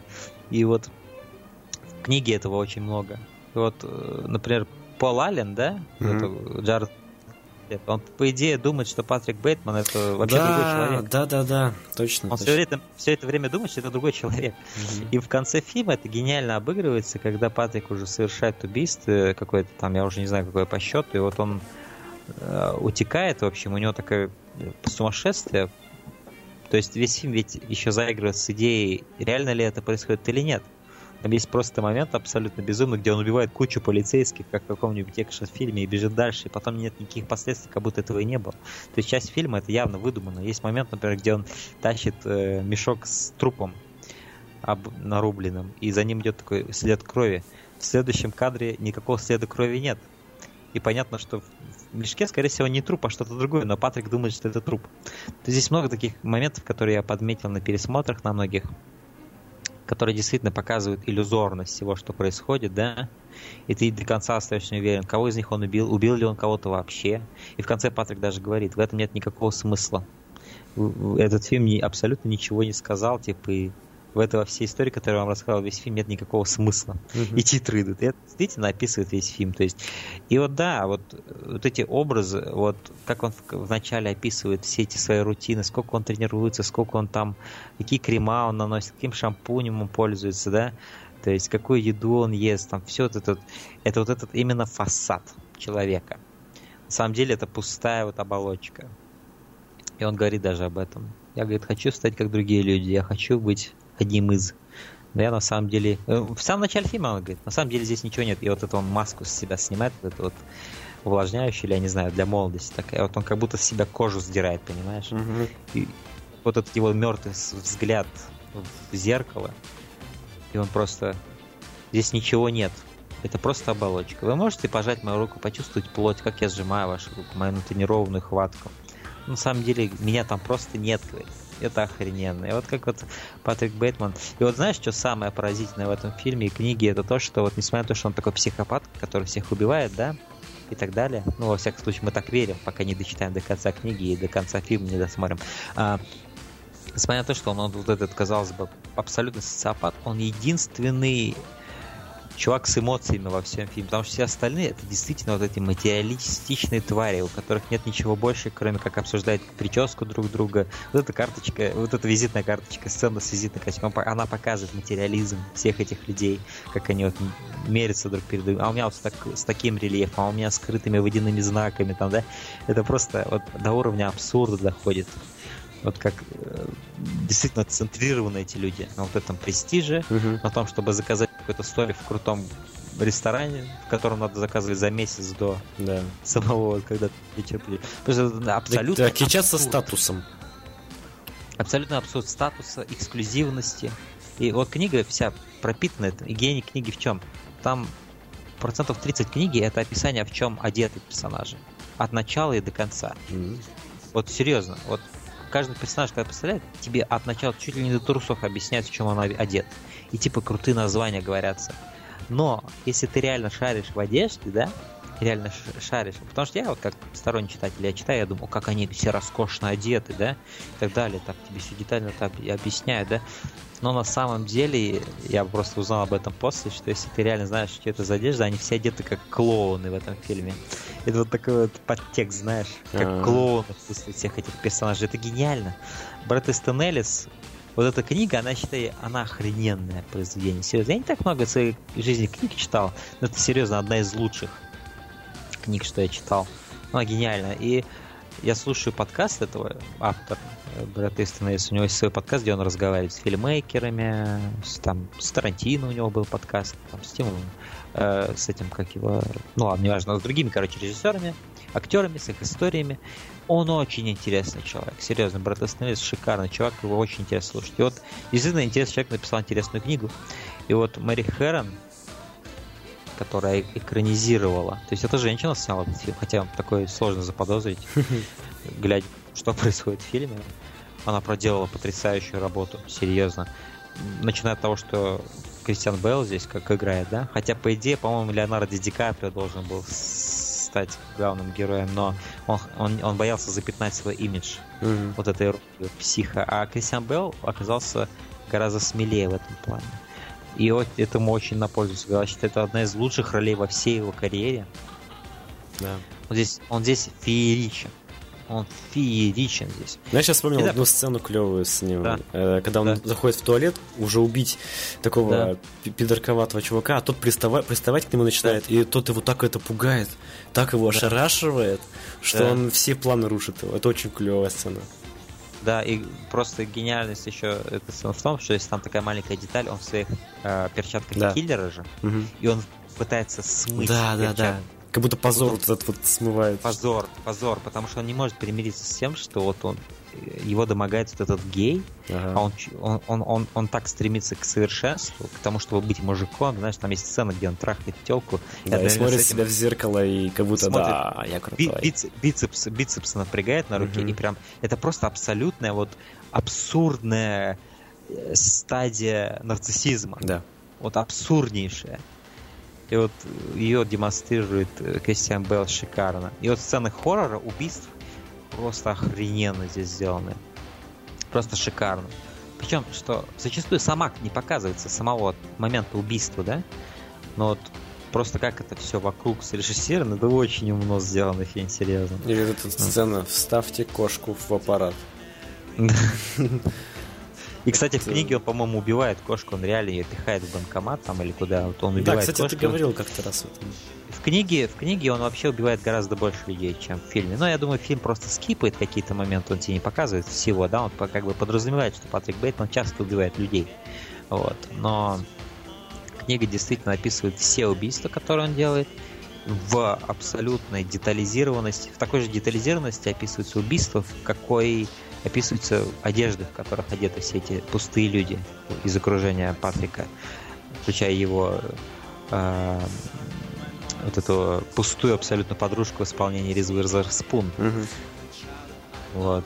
И мне понравилось, как я же делал обзор этого фильма, и когда ты в комментариях оставил я так и хочу разъебать гвоздеметом неприемое лицо Риз Уизерспун. Один из моих любимых комментариев всех времен, серьезно, я обожаю его. И э, вот действительно вот, вот в книге с какой детальностью описывается каждое убийство, оно погружает тебя даже вот немножко в этот абсолютно свихнувшийся ум Патрика Бейтмана. И Да. даже Патрик Бейтман это не столько человек, сколько символ эпохи. Вот этих пустых людей. И вот, не знаю, вот эта психопатичность его. Скрытость желаний, вот это, когда хочется, хочется просто убить человека.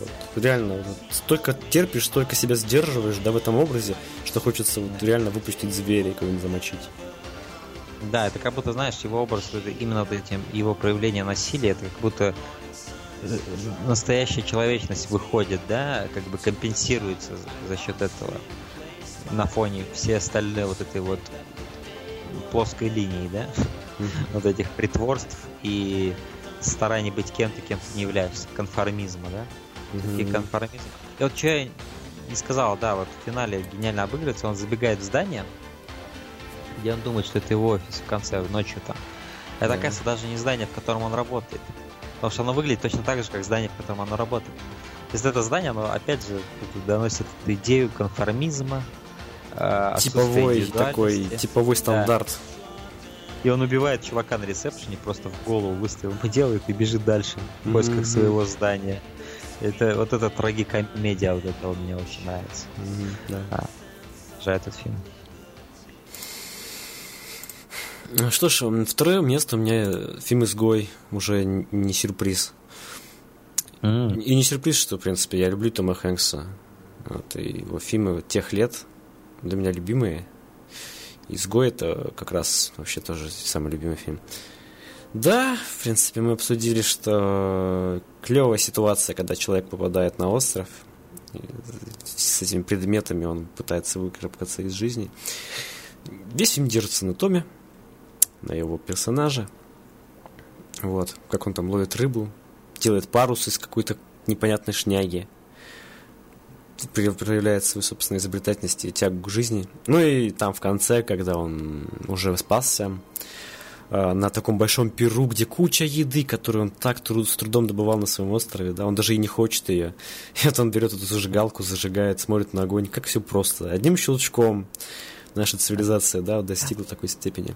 А там он как этот огонь разводил, да, как Да. он пытался этот скрести, как он этот Вилсон на него смотрел. Это, боже, это круто. И Мне- просто вот этот драматический момент, когда он там потерял этого Уилсона, да, и Да, да, реально- ты о- настолько вот с ним, да, что ты переживаешь за этот мячик так же, как и он. Да, как будто, как будто здесь такая тема исследуется, что очень важно друга иметь, когда Цените общество. общество, да, а тут он его потеряет, это жутко, как, как он один на один с собой останется, это вообще кошмар. Мгм. Да. Мне единственное, что не нравится в фильме, это когда в конце там начинается езда вот эта вот на машинах, он к ней приезжает, потом уезжает, потом снова приезжает, все это в дождь, Ну, это вообще, мне кажется, можно было вырезать такая... Немножко затянули, да? Да, немножко затянули. А в остальном вся вот эта вот штука с островом, о боже, да. Том Хэнкс. М, Да, это мое второе место. Знаешь, теперь у меня такой момент, если вот первое мое место, это не твое первое место, я реально буду сильно расстроен. Если твое первое место не мое первое место, твое первое Да. место не мое первое место. Расстраивайся. О, нет. А А, ты знаешь, что мое первое место опять заспойлерил мой... Я никуда не лазил, нет. Сейчас я подожди, судорожно пытаюсь. А, я понял, какое у тебя первое место. У меня даже в топе нету. Удивлен. Я, да, я сильно удивлен. Это Ну, фильм... да. Помни, Да. помни Кристофера Нолана. Мгм. Это вот, э, я его когда ставил на первое место, несмотря на то, как я обожаю «Реквием по мечте», «Американский психопат», для меня не было вообще вопросов, что будет лучшим фильмом года. Это «Помни» Кристофера Нолана. По сей день это мой любимый фильм Кристофера Нолана. Э, Я считаю, что структурно он гениален, просто как он сделан. То есть он рассказывается... В общем, у героя кратковременная потеря памяти. А потеря кратковременной памяти. Вот он, он, он помнит какие-то большие вещи, более-менее, но вот, вот эти, вот эти моменты, моменты он забывает каждые пять минут, например, там, или сколько, я не помню у него. И ты, он может забыть то, что произошло минуту назад, потому что у него этот щелчок каждые несколько минут происходит, когда он забывает. И он должен, э, несмотря на это, найти убийцу своей жены, за которую он знает, он должен отомстить. И вот этой загадки, кто убил его жену, да, и как он таким стал, потерей чуваком, который теряет память постоянно. То есть он на- наносит татуировки на себя, чтобы какие-то определенные самые необходимые знания знать всегда. Каждый раз, когда... Для него он каждый раз как заново рождается. Это уникальный концепт. Ему надо постоянно нагонять все это, понимаешь? Быстро понимать все это. Это уникально. Это уникально. Я таких фильмов не видел. Когда я первый раз его смотрел, я просто... У меня мозг взорвался. Это был один из тех фильмов, который я Ага. действительно... Я прям... Вау! Да, мозг реально реально, взрывается. Да. Тут надо капец как напрячься, чтобы ну как-то соединить, да, все с первого раза. Да, Да, даже да. понять. Но к своей гордости я заявляю, что я могу сказать, что я понял фильм с первого раза.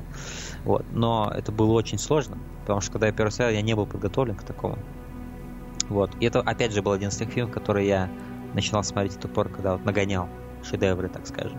И вот это действительно, я был, вау, серьезно, финальный вот, как это все закольцовывается, и как начало и конец фильма сливаются в этот, и, и столько смысла ты понимаешь, это действительно чуть ли не твист в конце, даже твист скорее, Э, да, это твист, полноценный твист в конце.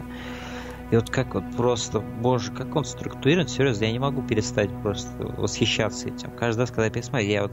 Бывают фильмы, да, вот ты первый раз посмотришь, ты думаешь, вау, это круто, а потом... На второй раз замечаешь какие-то... э, Стирается.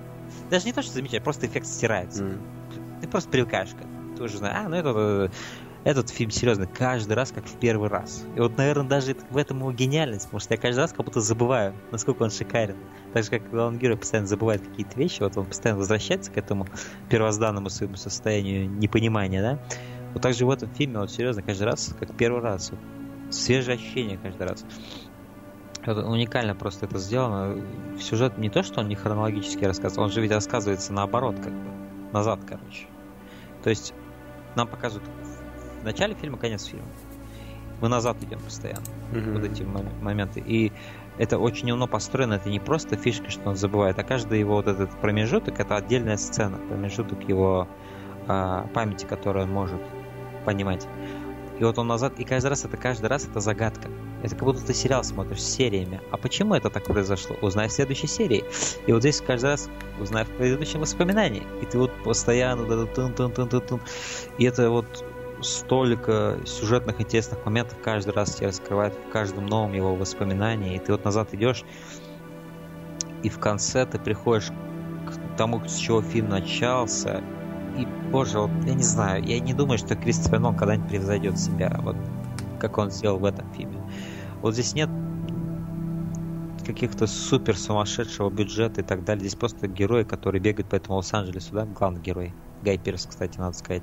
Кстати, А. это, если бы главную роль сыграл бы Киану Ривз, было бы вообще смешно, потому что вторую роль здесь играет Кирин Мосс, Тринити, а третью Джон Пат- Пантельян, который играл Сайфера в «Матрице».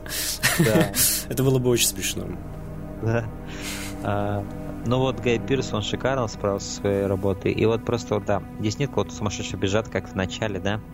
А, но здесь есть просто правильно подобранный актер, правильно подобная одежда для них. Каждый из них запоминается. Я вот могу сказать, как каждый из них одет до сих пор. И музыка здесь просто шикарная, серьезно. Вот раньше, вот, ну, в более своей поздней карьере, да, Кристофер Нолан начал больше работать с Хансом Симмером, да, А, то есть чаще он начал его нанимать для своих каких-то, э, там, я не знаю, каких-то его фильмов, например, «Начало», «Темный рыцарь», все три фильма. А вот. Дэвид Джулиан, что является композитором, он писал музыку для «Престижа».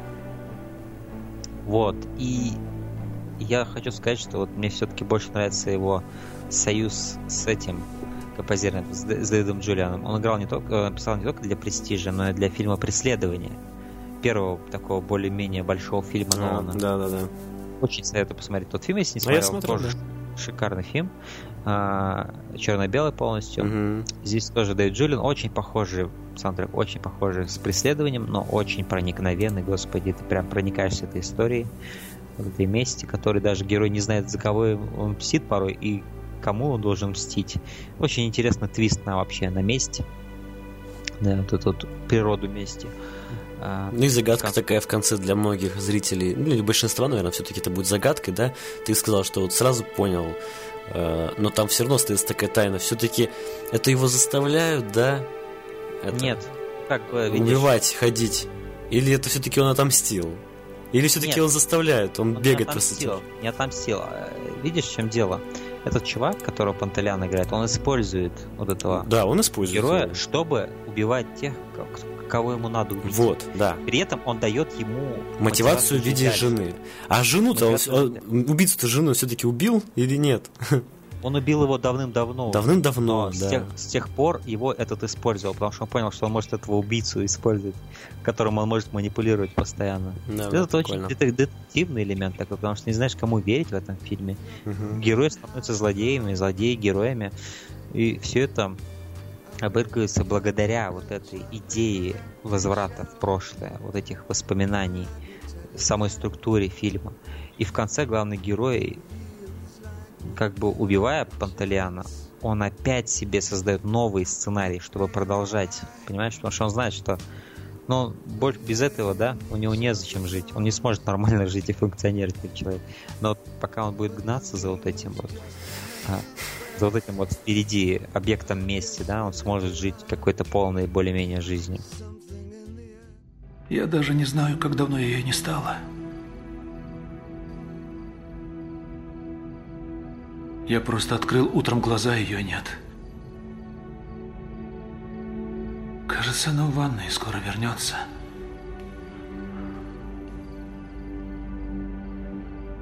Но в глубине души я знаю, она не ляжет больше со мной.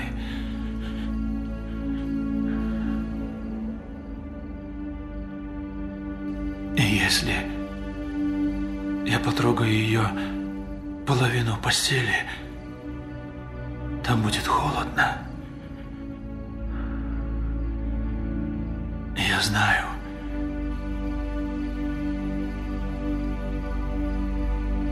Я знаю, что ее не вернуть. Но я не хочу просыпаться. А вдруг она где-то близко? Я лежу сейчас и не знаю, как давно я один. Не знаю, я считаю, это гениальный фильм. Это 10 из 10. М, В высших эшелонах всех фильмов, что я посмотрел. Возможно, в первой даже десятке фильмов всех времен для меня этот фильм. Э, Лучшая работа Нолана. Я по сей день жду, когда он превзойдет этот фильм. До сих пор не дождался. Больше всего, возможно, он подошел к этому с фильмом начала, возможно, но я не уверен. Но, опять же, не близко даже для меня. Ну, Мемто- чувак, если бы был бы 11 место, у меня бы это был бы фильм, в нем, да. Я Вообще, просто да. ты поставил Люди Икс выше Мементо. Ну, ладно, это Ну, не знаю. Мне, мне меньше всего понравился этот фильм в моем топе, так смогу сказать. Вот. Для меня эмоционально этот фильм ничего не, не играет. Хотя идея, да, идея гениальная. Ну, и исполнение ее гениальное тоже. Сам, сама структура режиссура, не знаю. Ну, тут это исполнение от этой идеи зависит. Идея как бы первичная. Да. При- Первично, какая бы она хорошая ни была, пока исполнение не будет на месте, эта идея не окажет эффект. Вот. А, Здесь и идея, и исполнение, я бы сказал, на одном уровне.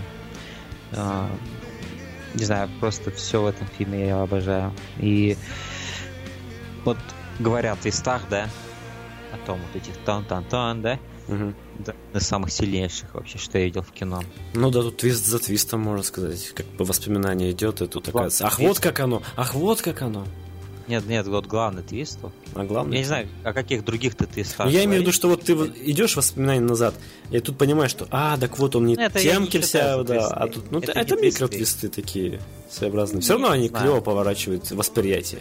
Да, это просто Отношения детали меняют к герою. Вот, героям. Да, вот.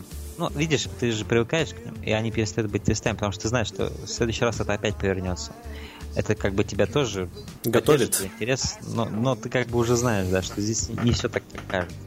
Но вот я говорю о главном твисте, который в конце, когда он убивает Панталиана, да, и ты вспоминаешь, что начался, ты, ты даже можешь этого не вспомнить, кстати, при первом просмотре. Да, кстати, не И это не- вспоминаешь. ага. И, и не- это не окажется эффект. Но если ты любишь фильм, если ты его пересматриваешь, ты из него столько, настолько больше всего почерпнешь. Как я говорю, при первом просмотре все понял, но на самом деле, наверное, половину того восторга, что я все-таки в конце концов ощутил по отношению к этому фильму, был после нескольких пересмотров. Действительно, фильм вознаграждает пересмотр и становится лучше на пересмотрах. Вот в отличие от других фильмов Нолана, как, например, Темный рыцарь, да, первый просмотр взрывает голову, шедевр и так далее. Чем больше ты его смотришь, тем больше ты сюжетных дыр находишь в нем. Я смотрел фильм больше 10 раз, Темный рыцарь, поэтому я знаю почти, наверное, все сюжетные дыры этого фильма. Их там много, реально много. Но вот этот фильм, наоборот, с каждым пересмотром ты больше понимаешь гений сценария, да, вот, и вот ты просто оцениваешь, что вот этот первый кадр, это последний, на самом деле, кадр фильма, и как это все сливается, и какая у тебя первая реакция в начале и в конце, насколько она отличается.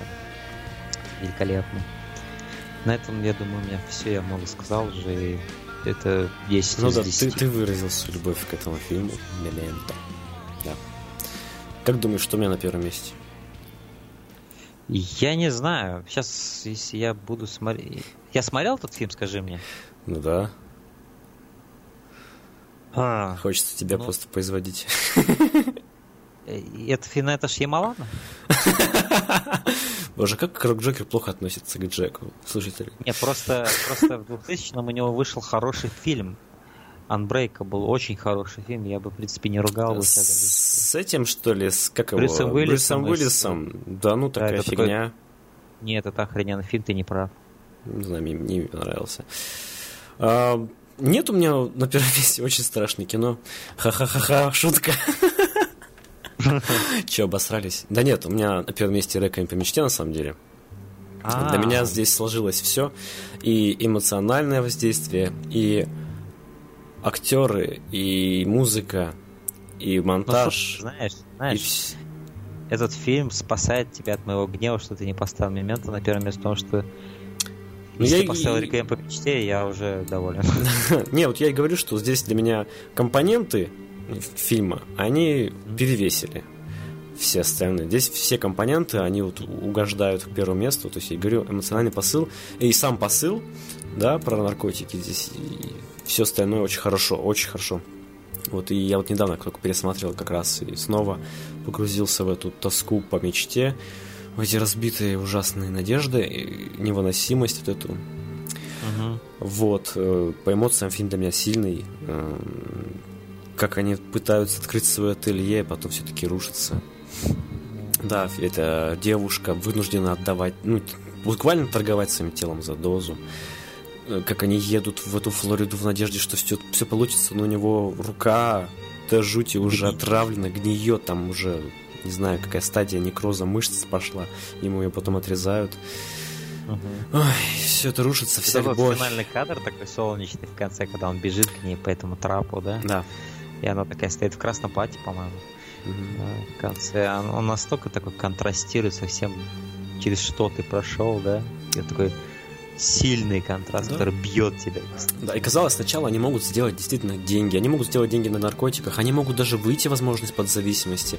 Э, вот когда они собираются открывать ателье, там, у них есть Мгм. деньги, все, в принципе, средства для этого. Но потом все идет не так. В этом, в этом мире наркотиков, да, ничто не может идти так. Разве что, у- да нет, даже у Тони Монтана все равно в конце все плохо. Хотя, как, как бы ни казалось, И все хорошо. Того же, у того же Уолтера Уайта в, во все тяжкие тоже. начинал Вот. с- Он мог уйти, но он не ушел, и он потерпел крах, так же, как и герой этого фильма. Да, замечательно. Последний сезон я еще не смотрел.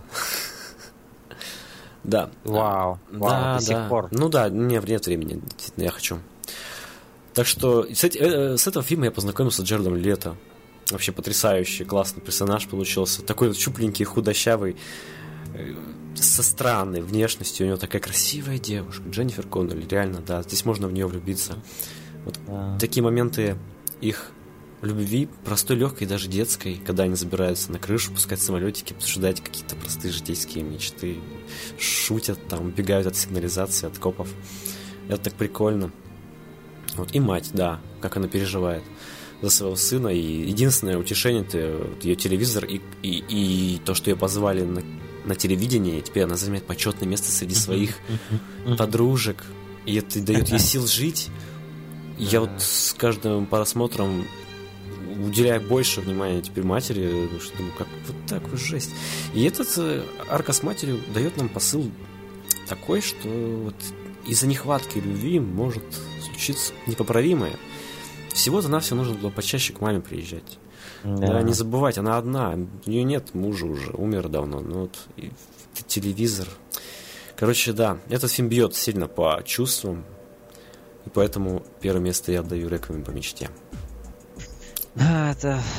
Да, кстати говоря, вот я говорил, «Мемент» — это лучший фильм Кристофера Нолана, но я считаю «Реквием по мечте» лучший фильм Дарна Аронофски за всю его карьеру. Я, в принципе, согласен, да. Несмотря на то, что мне нравится Фонтан по какой-то его такой философскому оттенку, да, но сам как кино Реквием по мечте гораздо сильнее, Икс. да.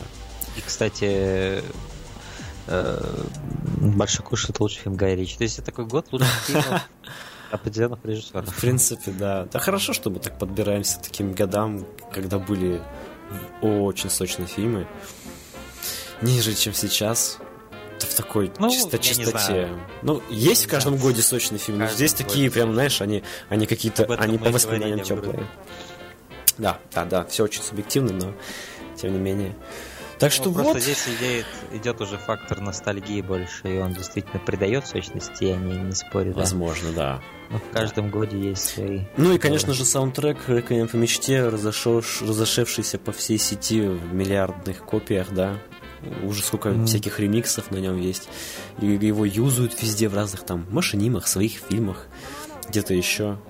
Это запоминающаяся очень тема. И вообще Отличная удар на- работа Моцарта, да. Да-да-да, правообладатели пожалуются. Вот. Ну, вообще, удар на Аронофский тоже есть. В фонтане вот это. Там, по-моему, Клифф Мартинес или Клинт Мансел, я не помню, я путаю постоянно. Клинт Мансел. Клинт Мансел, да. Об- а инициалы одинаковые просто. Мгм. Тоже очень классная тема, там мне нравится. Вот такие вот у нас топы с тобой, Джокер. И это, было круто. было неплохо, да. Это было как минимум неплохо. Да, И я теперь, я думаю, можно перейти к... Почетным- сказать, да? К почетным упоминаниям, да, я согласен. Да. Я, я бы мог назвать такой фильм, как э, «Очень страшное кино». Вот да, и я тоже. Мне нравится. Я столько раз его пересмотрел в своей жизни, и вся серия, на самом деле, до определенной части, до четвертой, кажется, Мгм. мне очень нравится. Очень качественные пародии. Вот действительно, этот фильм зародил этот тренд, но с тех пор никто не мог достойно это делать, кроме вот этой серии. А знаешь, для меня такие эпохи существуют. Вот у меня эпоха классных пародий была с фильмом «Аэроплан». Вот «Аэроплан», М. по-моему, еще другие части, это очень клевые пародии. Я не знаю, Да. что они пародировали, к сожалению, но вот сам э, манера, да, пародийная, она в, нем, Да. в той эпохе классная. И вот она перешла на новую эпоху. Голый пистолет. Голый пистолет, вот да. А здесь в новой эпохе, более современной, эпохи, да. с более молодыми актерами, она Вот. здесь стреляет. Вот именно это я имел в виду. В новой эпохе, в новом тысячелетии, вот Мгм. именно очень страшное кино зародило этот тренд, возвращение его в кино. И вот были вот эти супергеройское кино, не детское кино, вот этот куча вот этих, которые пародируют то же самое, что, ну, пытаются делать то же самое, что и очень страшное кино. Даже Марлон Уэйнс, который играл в большинстве частей, э, очень страшное кино, потом свои начал фильмы снимать сам. Так- такой же направленности. То есть он там паранормальные явления пародировал, но у него это были ужасные фильмы. Вот эти новые, которые, как «Дом с паранормальными явлениями», да? Да, да, С да, тем да. же актером. А, отвратительная Да. параша. Вот он сейчас продолжает то же самое делать, что он делал в качестве актера в очень страшном кино. Да, но, к сожалению, это не вообще никак. популярных Это, конечно, будет окупаться, да, но по сравнению Это с очень страшным кино, первыми их частями, это совершенно Там блеклый вариант. Столько, столько харизмы в этих фильмах, вот в очень страшном кино.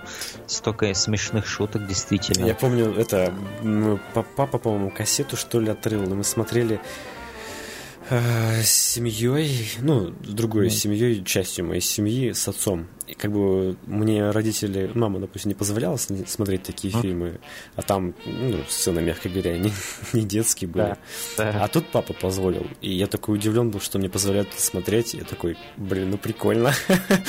Вот такой experience. Мне тоже не разрешали, но я смотрел с другом у друга дома этот фильм, и он говорил, что ему родители разрешают, и я завидовал этому. А, То есть там действительно много сцен, например, пенис в ухо, да? Да, там да, да. с пистой пенисом, или, например, эякуля- и- эякуляция, где вот это вот Где ее героиня подбрасывают. и- Анну и- Феррис к потолку прилепляет, да. Да. Много таких сцен на грани фола. Но самое классное это то, что здесь обыгрывается вот эта вся все триллеры, да, все ужастики, которые надо бы смотреть серьезно, да, но зачастую вот, с друзьями, смотря какие-то ужастики, мы всегда ржем. Да, ведь? И это как раз вот эта квинтэссенция вот этих вот ржачек с друзьями над, смеш... над страшными фильмами, да, ведь? Крик, Да. там, когда не хочется серьезно относиться к фильму, а хочется высмеять что-то, возможные варианты продумать смешные. И здесь это все работает и делается. Да, здесь ведь за основу был взят фильм Крик. Да. Как вот основа, да, для истории. Да, да. Причем маска абсолютно такая же, как в фильме Крик. Да, да. Как он прятался а. по квартире, это ржака такая. Я тебя вижу. Да. И он прячется за диваном такой. Да-да, обыгрывают вот эти тропы, да, вот как вот героиня прячется от убийцы, там и в конце, как они друг другу там. Ну, короче, да. Но вот на основе этого всегда... То есть все фильмы «Очень страшное кино», они всегда брали основу какой-то один фильм, но на его основе Основной такой, да, да, да. да. Вот, например, в третьей части там Матрицу пародировали, и Звонок пародировали, там mm-hmm. во второй части тоже много чего пародировали. Во второй части вот. там этот сыграет еще... Э, про инопланетян-то, да? Во второй или в третьей это было? Нет, это в четвертой было. Чарли Шин где играл? В какой части? Четвертый и Четвертый. Третий. Вот там, а, этот, было, там как раз там, там Найтовский знаки. звонок обыгрывался, знаки. Я вообще ржал просто. Так знаки, клево знаки, обыграли. Мои шаши. Да, в конце, когда эти ребята с гетто приезжают и валят друг друга. Да. То есть они должны были инопланетян, по идее, убивать. Они друг друга валят. Да. Было очень Вообще очень страшное кино. Это, мне кажется, лучший вариант э, комедии для вечеринки. Вот если вы собрались несерьезно провести вечер, это лучшее, что можно придумать. Потому что здесь да. э, насыщенность, да, смешных моментов, какими они бы простыми не казались, но насыщенность здесь высока, как никогда. И, кстати, в этом первом фильме я знаю, что вы сделали прошлым летом обыгрывать. Да.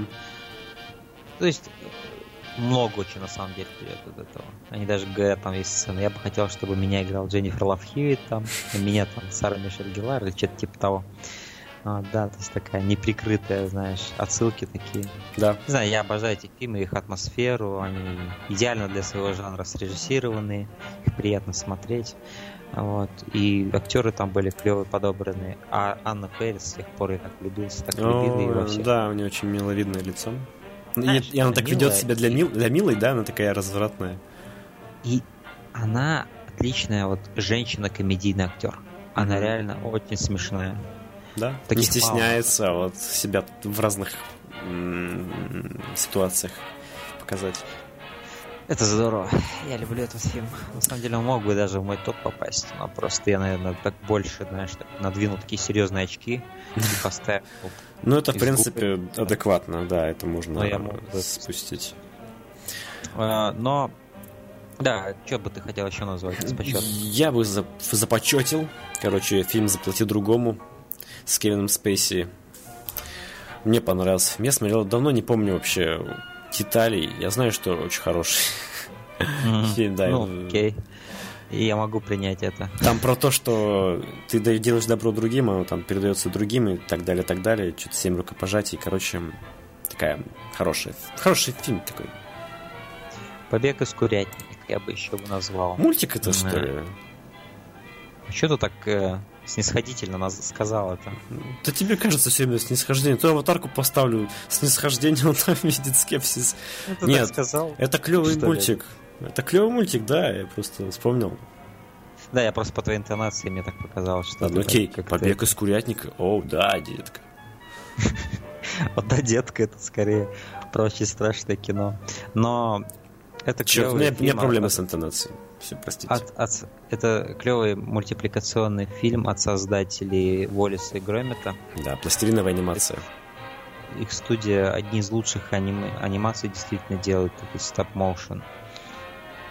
Ну, вот их уровень стоп-моушена, он мало кто может с ним поспорить, только, наверное, Лайка может поспорить, которые делали вот Куба, да, и две струны.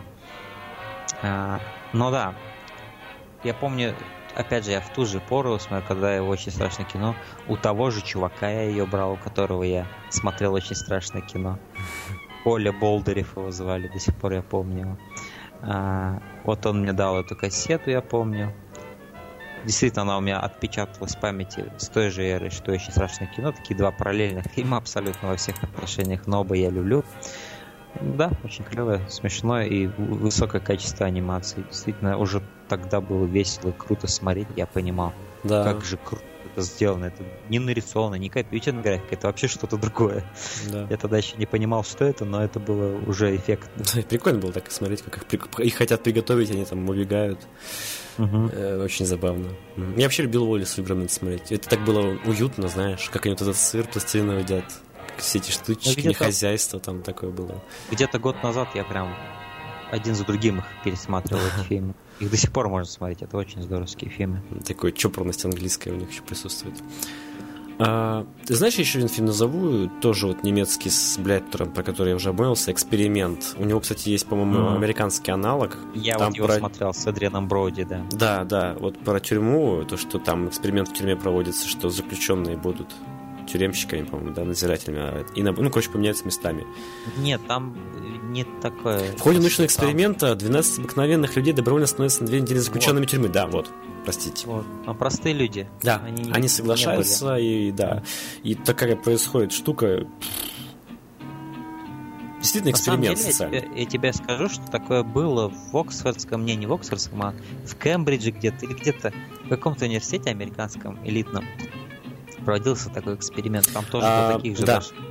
А, Фильм снят по мотивам романа Марио Джордано «Черный ящик» и основан на реальных событиях Стэнфордского тюремного эксперимента. Во-во-во, Стэнфорд, да, да, да. Да, клевый фильм, клевый фильм. Реально, не, не, не Показывает, скучаешь. психология человека меняется от его положения в обществе. Да? Мгм. Вот- вот От они- его ролей социальных. Они, они же, по идее, не должны, ну, как, они не враги, эти все люди. Их просто прям в начале фильма разделяют. Прям вот, ты будешь заключен, ты будешь надсмотрщиком. Да. И до какого это ужаса все Да, доходит, да, это да, очень да. интересно. Вот это вот Я реально самом- интересно смотреть. Хочу посмотреть оригинал, хочу. Есть еще недавно фильм, кстати же, выходил, в 2014 или 2015, то- который так и называется «Стэнфордский эксперимент». И Там уже Мгм. молодые люди играют, студенты такие, типа, вот как это реально в жизни было. Вот, и до чего там тоже дошло. Я его тоже хочу посмотреть. Но вот из почетных упоминаний я бы еще хотел назвать «Человек-невидимка» Пола Верховена Да, хороший фильм с этим.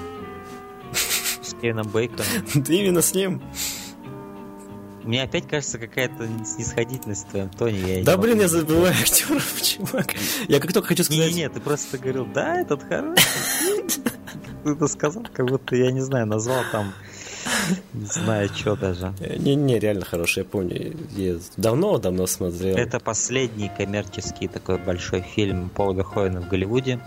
Я считаю, что в Голливуде Верховен снимал свои лучшие фильмы, потому что ему много денег давали на эти фильмы.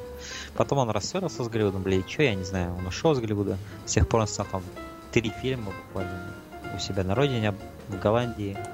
Но его пора вот в Америке, это пример автора, который пришел из-за границы в Америку и не помер. Там как автор, действительно. Все его фильмы были охрененными, начиная от Робокопа, заканчивая Человеком-невидимкой. Все фильмы шикарные. То есть э, м, вспомнить все. Шикарный фильм со Шварценеггером. Э, э, Блять, как он... а, Шоу Girls, шикарный фильм. Эти вот космические десант, э, космический рейнджер или космический десант, шикарный фильм. Все фильмы шикарные у него были. Вот э, Человек-невидимка тоже клевый со своим количеством вот это, ну, короче, со всеми фетишами, я бы сказал. Верховина, абсолютно верховиновский фильм, и я его очень люблю. Кстати, Кевин Бейкон вот для меня теперь, он всегда будет человеком-невидимкой. Я вот как вижу Кена Бейкина, я вспоминаю, как он вот в этой вот награбированной маске рот открывает в соседнюю машину, такой, а пугает ребенка. А ты смотрел «Дрожь земли» с ним? Да, да. Ну, для многих он ассоциируется с этим фильмом, но я согласен, для меня он тоже с Человеком-невидимкой ассоциируется. Ну вот, что еще бы ты назвал в этом году? Достойное упоминание. А, Достойные, достойные. Наверное, больше нет, разве что полудостойные, я бы сказал, которые можно оценить. Тут Вуди Аллен снял в этом году «Мелкие мошенники». Вуди Аллен часто снимает, но «Мелкие мошенники» — это реально хорошая комедия получилась про неудачливых воров, которые сначала хотят ограбить банк, пробурив тоннель и делают в этом... э, Знаешь что, Джек? ау. Я вот все думал, да, если мы будем опять делать спешл режиссера, кого бы нам надо было бы сделать, да? Ты думаешь, Вуди Аллена взять, да?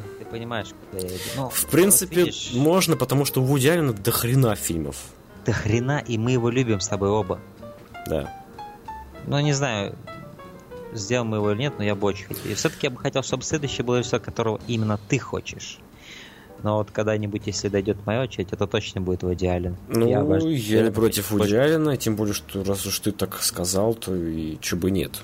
Вот. Знаешь, вот просто я каждый, после каждого подкаста, каждый раз, когда вот мы, бывает, затрагиваем идеально, я всегда думаю, мне надо больше его фильмов смотреть, у него так много фильмов. Я знаю, что он почти каждый фильм у него достоин. Да-да-да, там у него штампы. Ну, в смысле, это конвейер фильмов Причем таких. такой уникальный конвейер того, что все фильмы хорошие получаются. Да, своеобразные. Не все, конечно, нравятся. Ну, все хорошие, бывают. но Например, сенсация. Сенсация интересная, Да. да. Но «Мелкий мошенник» тоже хорошая комедия получилась. Там сам Вуди Аллен играет тоже. М. И опять-таки мне здесь хотелось ему надавать по щам. Помнишь, я говорил, да, в прошлый раз, Да, как да, он да, играл? да, да, да, вот он да. так ведет себя, прям хочется подойти ему пошлепать по щечкам. Вот. Но да он ты много приди- говорит, говорит, говорит, говорит. Да, говорит, он много говорит, говорит, говорит, поднимает в пыль, в воздух. И вот, не знаю, это мое субъективное Ну, отношение знаешь, к его в этом, в, роли. этом, в этом стиле тех его картин, где он играет. Да, я и не говорю, Это- что это плохо, да. Это Да. его стиль, это и, и это подчеркивает. Но это так Да. прикольно, что это так хочется сделать. Ну да, я могу полностью, я полностью понимаю твою реакцию, на самом деле. Я могу увидеть, как кого-то это может настолько раздражать, что они даже выключат фильм и не смогут его смотреть дальше. Тут уже дело, ты либо законнектишься с этим, либо ты абсолютно будешь отторжен. Да. Но другие фильмы, которые я бы хотел назвать, это... Бо-бо-бо, где же он у меня только что был этот фильм? А, да, «Охотник на вампиров Ди». Это такая полнометражка аниме. Вот одна из лучших вампирских историй, что я видел. Не в плане даже самой истории, а просто вот самого фильма, да? Мифология вампиров. Тут такой именно классический готический взгляд. То есть это прошлое времена, вот, типа Дракулы, да, с этими замками, с этими одеяниями с той поры. Вот, Брэма Стокера такой, такого плана. Роскошная анимация, роскошные экшн-сцены, охрененный аниме-фильм. А, также я бы хотел выделить «Азартные игры» с Беном Аффлеком. Это фильм, который я много раз смотрел.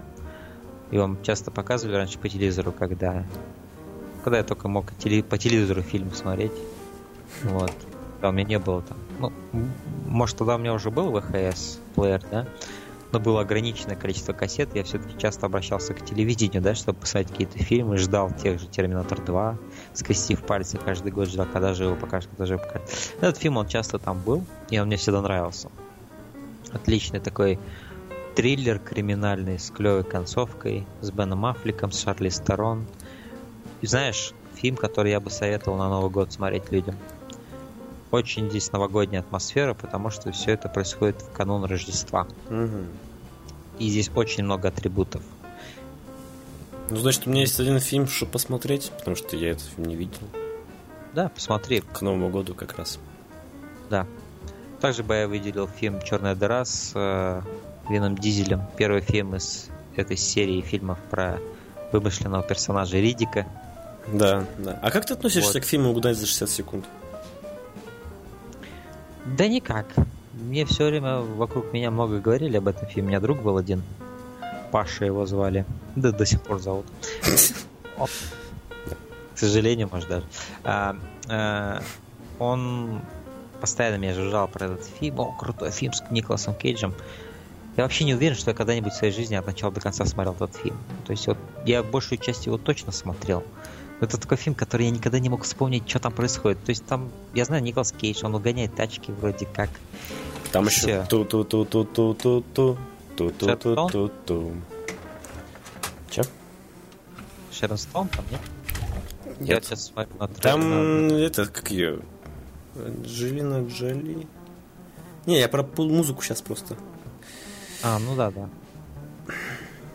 Ну, нет, это, я наверное, я это, наверное, я вспомнил, знаешь, опять-таки из-за ностальгии. Возможно. Да. А, Пункт назначения. вот, да, тоже, то- тоже Как- хотел сказать как только что. можно не упомянуть, черт побери. Там, где всех фигашит разной А. херней. Это круто смотреть. Это отсюда началась эта серия. Да. Именно отсюда в этом году И она далеко продлилась, там 5 или 6. Я все их смотрел, что самое смешное. Вот. Но они все по-своему фановые. Да, Я забавно помню, наблюдать, как может случай вот там, да, у кого-то порубать. И все это показано довольно так откровенно. Опять же, я причисляю этот фильм к той же самой серии из «Я знаю, что сделать прошлым летом» и «Крик» молодежный хоррор MTV-шный, Да, да, который да. я люблю. С симпатичными героями, персонажами. А потом у меня еще были какие-то фильмы, которые я хотел. Ну, вот что ты думаешь насчет «Такси 2» вышел в этом году? Да не знаю. На мой взгляд, это вот из трех первых фильмов. Четвертый просто трэш, но вот из трех первых фильмов Да хорошие фильмы. Первая мне Мне нравилась, вторая мне нравилась. Это забавно. Это хорошая комедия французская. Из трех фильмов он самый слабый, я считаю. Я не испытываю Просто- к ним какие-то симпатии особенных. Это тоже ностальгические воспоминания. Да. Вот Но, я знаешь, детстве любил пересмотр... эти фильмы. В детстве все. Что ты? Если пересмотреть, я не против. Вот, честно говоря, если оценивать пересмотр как показатель, да, там. Был такой Может, интересный фильм с Полом Беттани, назывался «Гангстер номер один». У меня была кассета. Дал мне ее, кстати, этот друг Паша, который мне все время жужжал про 60 секунд. А, Нам он обоим нравился. Пол Беттани здесь клевый. Майкл Макдауэлл тут играет еще. А, То бишь Алекс Деларш из «Золотого апельсина», только сильно постаревший. Да. Еще, еще, еще, еще такой фильм, как э, «Маленький Ники». Ты смотрел этот фильм с. Адамом Сэндлером? Вот Нет, этот, нет, Где, где он играет сына сатаны, по-моему. Э, нет. И это тоже прикольная комедия. Там Квентин Тарантино камео есть, где он играет как бы какого-то типа проповедника слепого на улицах. Очень шикарно сыграл. Вот много раз же, да, уже появлялся Квентин Тарантино в качестве именно актера в фильмах, да? Я считаю, вот это камео его, это его лучшая роль. Потому что он лучше всего ее сыграл. Такой абсолютно безумный слепой священник, который все время там говорит что-то про дьявола. Это у него клевая роль была. Очень клевая. А, Трафик про наркоту фильм. Ты, я думаю, Трафик. Я смотрел недавно, да, специально для этого подкаста. Как-то средненько для меня. Стивен Содерберг. Да, я знаю, Содерберг хороший, да, мне нравится. Но что-то как-то что-то я заскучал, знаешь, чувак. Я Мне, заскучал. он- мне он в свое время понравился. Я его прям на грани. Я даже помню, какую оценку ему поставил. Это была та страшная пора, когда я десятые доли использовал. То есть э, я мог поставить там 8,3 из 10, например, да? Ну ты задротом был, чувак. Я, я еще до сотенных долей добирался на самом деле, когда были такие страшные времена. Боже мой. да, были эти времена, когда я вот высчитывал оценку до вот самых мельчайших подробностей. Иногда, кстати, я скучаю по такой возможности. Я потому что сейчас я сильно ограничен, но мне это нравится, но это потому что это проще оценивать фильмы стало. Я могу проще выставлять оценки. Но иногда охота вот супер детальную оценку поставить. Я помню, этому фильму ставил 7,9 из 10. То есть он у меня чуть-чуть не дотягивал до восьмерки. Ну да, в целом похожая оценка, да. Вообще трафик можно посмотреть людям, которым нравится вот тема наркотиков и э, наркокартелей и вот этих вот э, пограничных состояний в этом плане с США и Мексики. Тут опять же много персонажей, пересекающиеся истории. Бенисио Дель Торо. Клево. Бенисио Дель Торо играет вот этого э, следователя, который вот борется с наркотой во все. С разными степ- в разной степени эффективности. Э, Я снова я и Ирен. э, Фильм братьев. Форелли. Да. Я считаю, одна из их самых удачных комедий. Очень клевый фильм. С тех пор они сильно скатились и мало чего. Я уже не помню, когда они хороший фильм снимали. То есть вот у них есть тупые, еще тупее, да, тоже с Джимом Керри. Да. А, Вот, ну, вот этот фильм я всегда засчитывал ему в ак- в актив. Засчитывал. Вот. Я думаю, по поводу тематических подкастов с Джимом Керри тоже можно сделать подкаст неплохой. Пересмотреть А- кое-какие комедии и Это если сделать обзор. пересматривать только, Ну, да. пересматривать, потому что... мы все их видели, да, без Да. исключения практически. Но я думаю, это стоит того, вспомнить что-то такое. Посмеяться, в конце концов, устроить себе неделю фана, да? Здесь на самом деле еще есть много фильмов, которые я бы мог упомянуть. Ну, давай перейдем к комментариям, которые оставили наши слушатели. Да, я думаю, стоит это сделать. Давай ты зачитай первый, я зачитаю второй. А, хорошо, Алексей Чуприн пишет нам. Из, я не знаю, сейчас подожди. Подожди, подожди. А, отлично, Алексей Чуприн из города Дюссельдорф пишет нам. Значит, десятое место Брат 2. Хуже первой части, но тоже очень даже ничего. Ну, я, в принципе, согласен. Первая часть лучше. Что забавно, что забавно, второй фильм у него тоже брат. Он ну, так и называется брат. У нас его перевели брат Якудзы, но на самом деле название Да. у него брат. Девятое место Брат Якудзы. Делаю исключение только для Такеши. Восьмое место Шестой день с этим, Шварценеггером. Ничего не имею против позднего Шварца.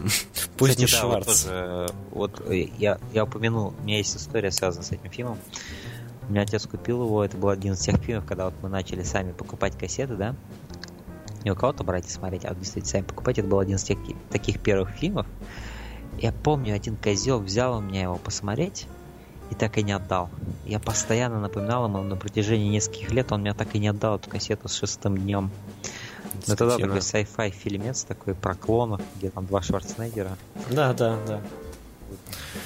На седьмом месте «У «Где же ты, брат?» Коэновский фильм. К своему стыду Не, посмотрел этот фильм совсем недавно. Мне он не нравится, этот фильм. Вот из Мне тоже. всех фильмографий Коинов наименее на меня впечатление произвел положительный этот фильм. Ну, ана- аналогично, чувак.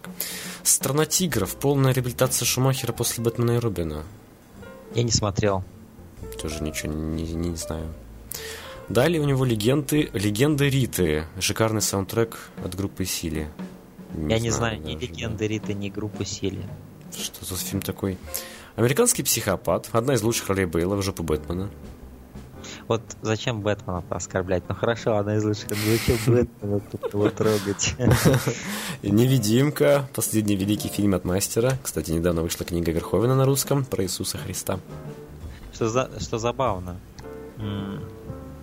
темы Иисуса Христа задеваются во многих фильмах вообще Верховена, в том числе и Робокоп. Робокоп ведь это как такой образ Христа на самом деле. Он его убивает, он воскресает. Ох, И- юзают ведь торговую марку. Ну ладно. Да. Очень страшное кино. Прикол- На втором месте у чувака. Прикол в том, что я смотрел этот фильм в кинотеатре с родителями. Опять-таки, да, вот этот вот э, experience посмотреть такой фильм с родителями. Да. И мне очень нравится, что он поставил его на второе место. Не знаю, мне нравится сам факт того, что он поставил его на второе место. Да, да, так неординарно, хорошо. И первый фильм «Оборотень» Джинджер Снэпс. Классический пример того, как за маленькие деньги снять отличный фильм. В первую очередь нужен талант. Талант, все, остальное ничто. Что за фильм, я вообще не знаю. Я, знаешь, Ginger Snaps слышал название много раз, но фильм я не смотрел. Эмили Перкинс в главной роли. Хм. Наверное, стоит посмотреть, раз Алексей выбрал на первое место. Дальше ты читай. Ну, турецкий в свойственной ему манере опять такое междометие отгрузил нам. Я просто оставлю это здесь. И фотография с турецким. Персонаж Стэтхэма из фильма Большой куш. То есть турецкий любит Большой куш. Еще он выделил Малену. Крутое кино, говорит. Но вот переходя... к- Кстати, ты смотрел Малену, нет? Нет. потому что этот фильм еще будет в следующем посте. Этот фильм с Моникой Белуччи, я смотрел там скриншоты очень такие пикантные. Меня это заинтересовало. А, Потому что Моника Белуччи, я считаю, в свое время была одна из красивейших женщин на планете вообще. А, Год очень хороший, это пишет Юра Федорышин. А, Год очень хороший, было на что посмотреть. А плохих фильмов мне хоть и попадалось немало, но это и близко не тот ужас, что творился в 2001 Вот у Юры Федорышина творился ужас просто в 2001 году. Ужас, который меня миновал, к счастью, и Джека тоже. И в целом, первая половина 2000-х, по-моему, это лучшее время в кинематографе. Отличные фильмы выходили тогда просто десятками. Это интересно. А, а еще это год галимых сиквелов. Практически все ужасные фильмы, что я смотрел, за одним исключением были продолжением. И тут он перечисляет лучшие фильмы. Перо Маркиза де Сада. 10 из 10 я не смотрел этот фильм. Тоже. Пом- Помни 9 из 10. Сука, любовь 8 из 10. Река по мечте 8 из 10. Идеальный шторм 8 из 10. Гладиатор 8 из 10. Малена 8 из 10. Ю-571. Это про какую-то 8 из подлодку 10. поди. Это случаем не фильм Кэтрин Бигелоу, я вот не уверен. А, Клетка 8 из 10. Фильм Тарса Масинха. Такой автор из Индии, по-моему. А, брат Якудзы Такеши Китана 80. Кстати, вот говоря о брате Якудзы, уже два раза упоминался этот фильм. Мне не нравится этот фильм. Особенно финал. Финал там вообще никакой. Вот. Лучший мультфильм «Побег из курятника». Вот Мне тут, вот, кстати, да. нравится, что Юра Кадырышин всегда находит место для одного лучшего мультфильма. Да, да, да, это его фишка. такая, да, это его фишка. И худший фильм он всегда называет. Это, в данном случае это был сиквел «Ведьмы Кстати из Блэр». говоря, кстати говоря, что-то я не припомню, чтобы он в 2000 вышел вообще. Мне казалось позже. А, да, правда. Я согласен. Вообще туфта. Это оскорбление. Я сейчас буду плеваться слюной, Рок Джокер, останови меня. Да нет, пожалуйста, плюс. А вообще, да, я согласен. За такой плевок э, великой ведьмы из Блэр так отвратительно и даже не трясущейся камеры сняли. Но что забавно, вот недавний, видимо, из Блэр Адама Вингарда, он снят именно как типа истинное продолжение или альтернативное Вот, продолжение. который новый, ты фильма. имеешь в виду, да? Да, да, да. вот да, я да. хочу посмотреть, мне интересно. Знаешь, хотя я уверен, что будет не мнений, Столько смешанных мнений, кто-то восторгается, кто-то говорит полное говно. Но это Адам Вингард. И как бы я по-любому посмотрю этот фильм, хотя у меня нет веры в него, потому что я, мне первый, видимо, из Блэр не понравился, даже если он сделает это так же хорошо, как первый из из Блэр, мне что-то не понравится. Здесь такая проигрышная ситуация заведомо, но так как это фильм Вингарда, я должен его посмотреть. Ну ладно. Следующий у нас Артем Соболь оставил комментарий. На десятом месте у него ДМБ. Шедевр русского черного юмора. Фарс на грани бреда. Настоящий срез эпохи. Отлично подходит для тех, кто служит и для тех, кто нет. Это там был это знаменитая реплика «Видишь суслика?» Нет, а он есть. По-моему, из Я этого не фильма. знаю. Единственное, что я запомнил из этого фильма, это там был чувак, который резал хлеб тупым ножом. Он съел столько хлеба, что потом его забрали в медпункт. Вот это единственное все, что я запомнил. Это про армию, короче. Про армию, про бессмысленность армейской службы. Мгм. Там, как, знаешь, Да, такие бессмысленные Ну, моменты. вот не люблю фильмы про армию, честно говоря. Не любишь? Нет. М. Приходи на меня посмотреть. Трогательная добрая сказка на Новый год. И тут я, в принципе, Я соглашусь. приду, Джек. А? Приду. Я приду, Джек. Куда? А, тьфу ты, блин. Меня поставил в неловкое положение. Там э, играет Олег Янковский, да, очень, очень хороший, действительно добрый, э, один из хороших фильмов постсоветский, постсоветского кинематографа э, про Новый год. Вот наравне с «Иронией судьбы», что можно посмотреть в Новый год, это вот этот фильм. «Брат 2». Бодров стал кумиром для граждан всех возрастов. Ну, тут что спорить. В какое-то время, да. Малена, опять-таки, уже третий раз. Надо посмотреть, что ли. Уж В конце-то концов, что-то мы Ой, как-то не вписываемся в нашу аудиторию. Юношеская ностальгия по первой любви, но и Моника Белучи в придачу. Тебе нравится Моника Белучи? Я обожаю ее. А я же говорю, она одна из... Была вот в те времена, можно сказать, красивейшая вообще в мире женщины. И как актриса она мне тоже нравится. Все ее работы, в принципе, я одобряю. М. Тебе нет? Шес- э, Нет. Не знаю, для меня она символ женственности. У нее Да? такие формы женственные, губы чувственные, лицо красивое, длинный волос у нее всегда. в основном. Она не в моем вкусе, короче. Ладно, А? не в моем вкусе.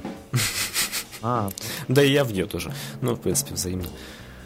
Жажда крови на шестом месте. Отличное аниме с готической и примесью футуризма атмосферой на тему вампиров. Так, мнение это вот эксперта то, чем аниме. говорил. Это то, о чем я говорил. Это ты о чем говорил, да. Да. Гладиатор. Единственный фильм, просмотренный в том году. Большой куш. Куча крутых, врезающихся в память персонажей. Подожди, подожди, подожди.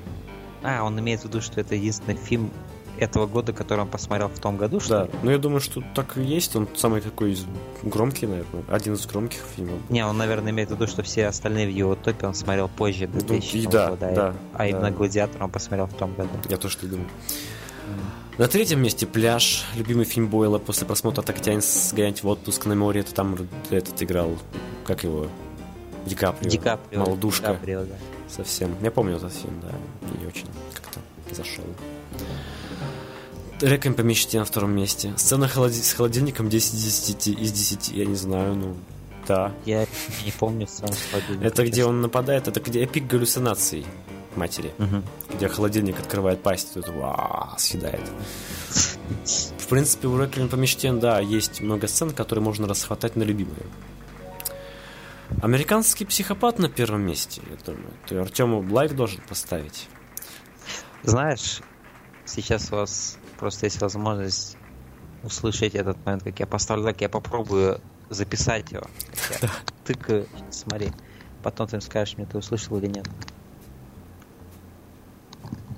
А, я, я увидел. Я, я- ну, отчетливо нет, но я отчетливо увидел, как единичка появилась.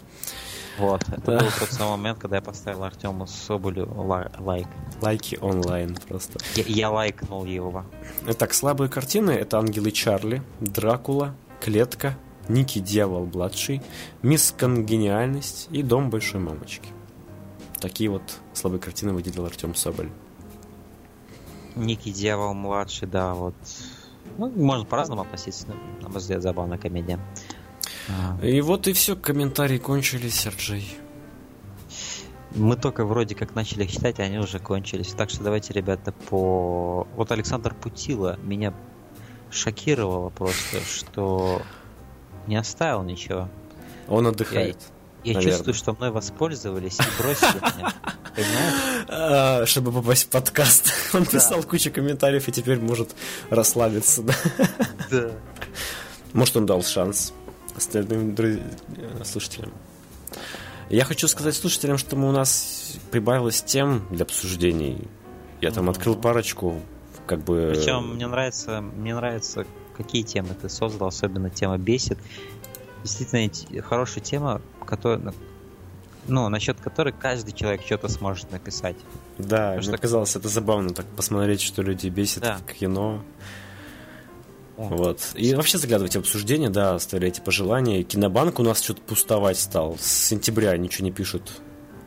На самом деле там уже столько фильмов, что мы не имеем даже права, права жаловаться на то, что люди больше ничего не следуют, потому что мы мало смотрели что-то из того, что уже там понасоветовали. Там куча фильмов сейчас. Но мы с тобой деле. просто еще упустили такую э, традицию, которая была у нас. Это в- помимо обычного топа еще обсуждать какой-то другой фильм. Ну да, но потому что мы и так эти топы у нас растягиваются на большой промежуток времени, да?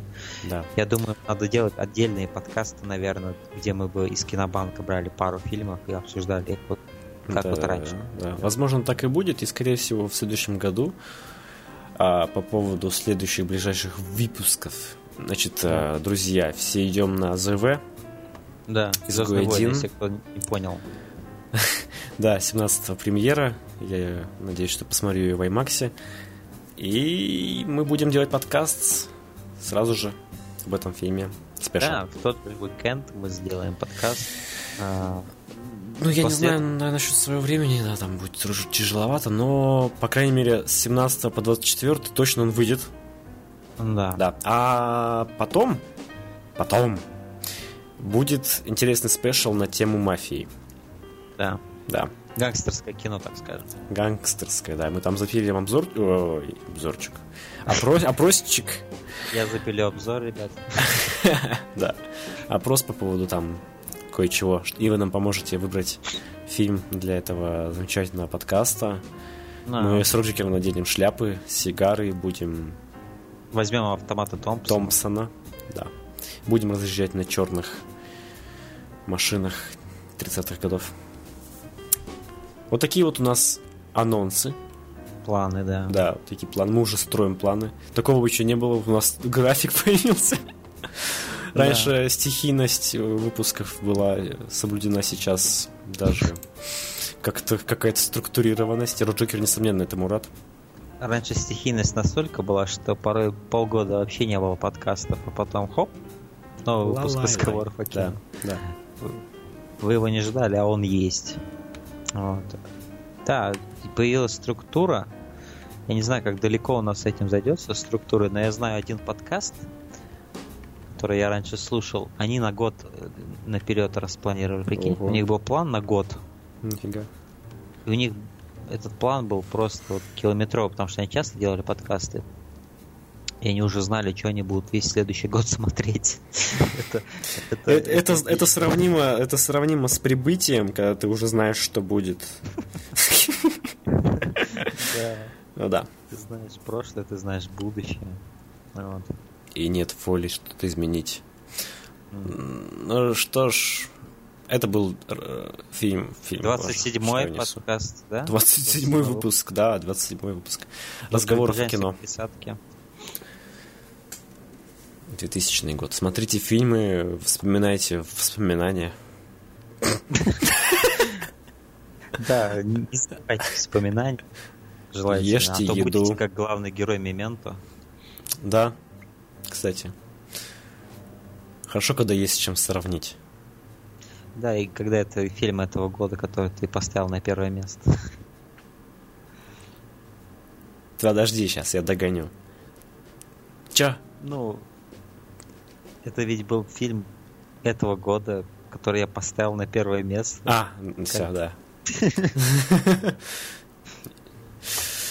Да. Ну что ж, ладно, как бы не хотелось с вами не прощаться, а придется попрощаться. По- Сегодня- Прощайте. Этот подкаст, у нас самая худшая речь была, особенно у меня. Я не могу структурировать свои мысли в этом подкасте. Вот мы с тобой сегодня разговаривали, как два каких-то нелегальных иммигранта просто, которые делают подкаст на Руси. Перке. Que pasa, эй? Ладно. Por favor. Все. Это все, что я помню по-мексикански или как там по-испански. Майна либо. Что ж, всего хорошего. Спасибо за прослушивание и за ваши комментарии. До свидания.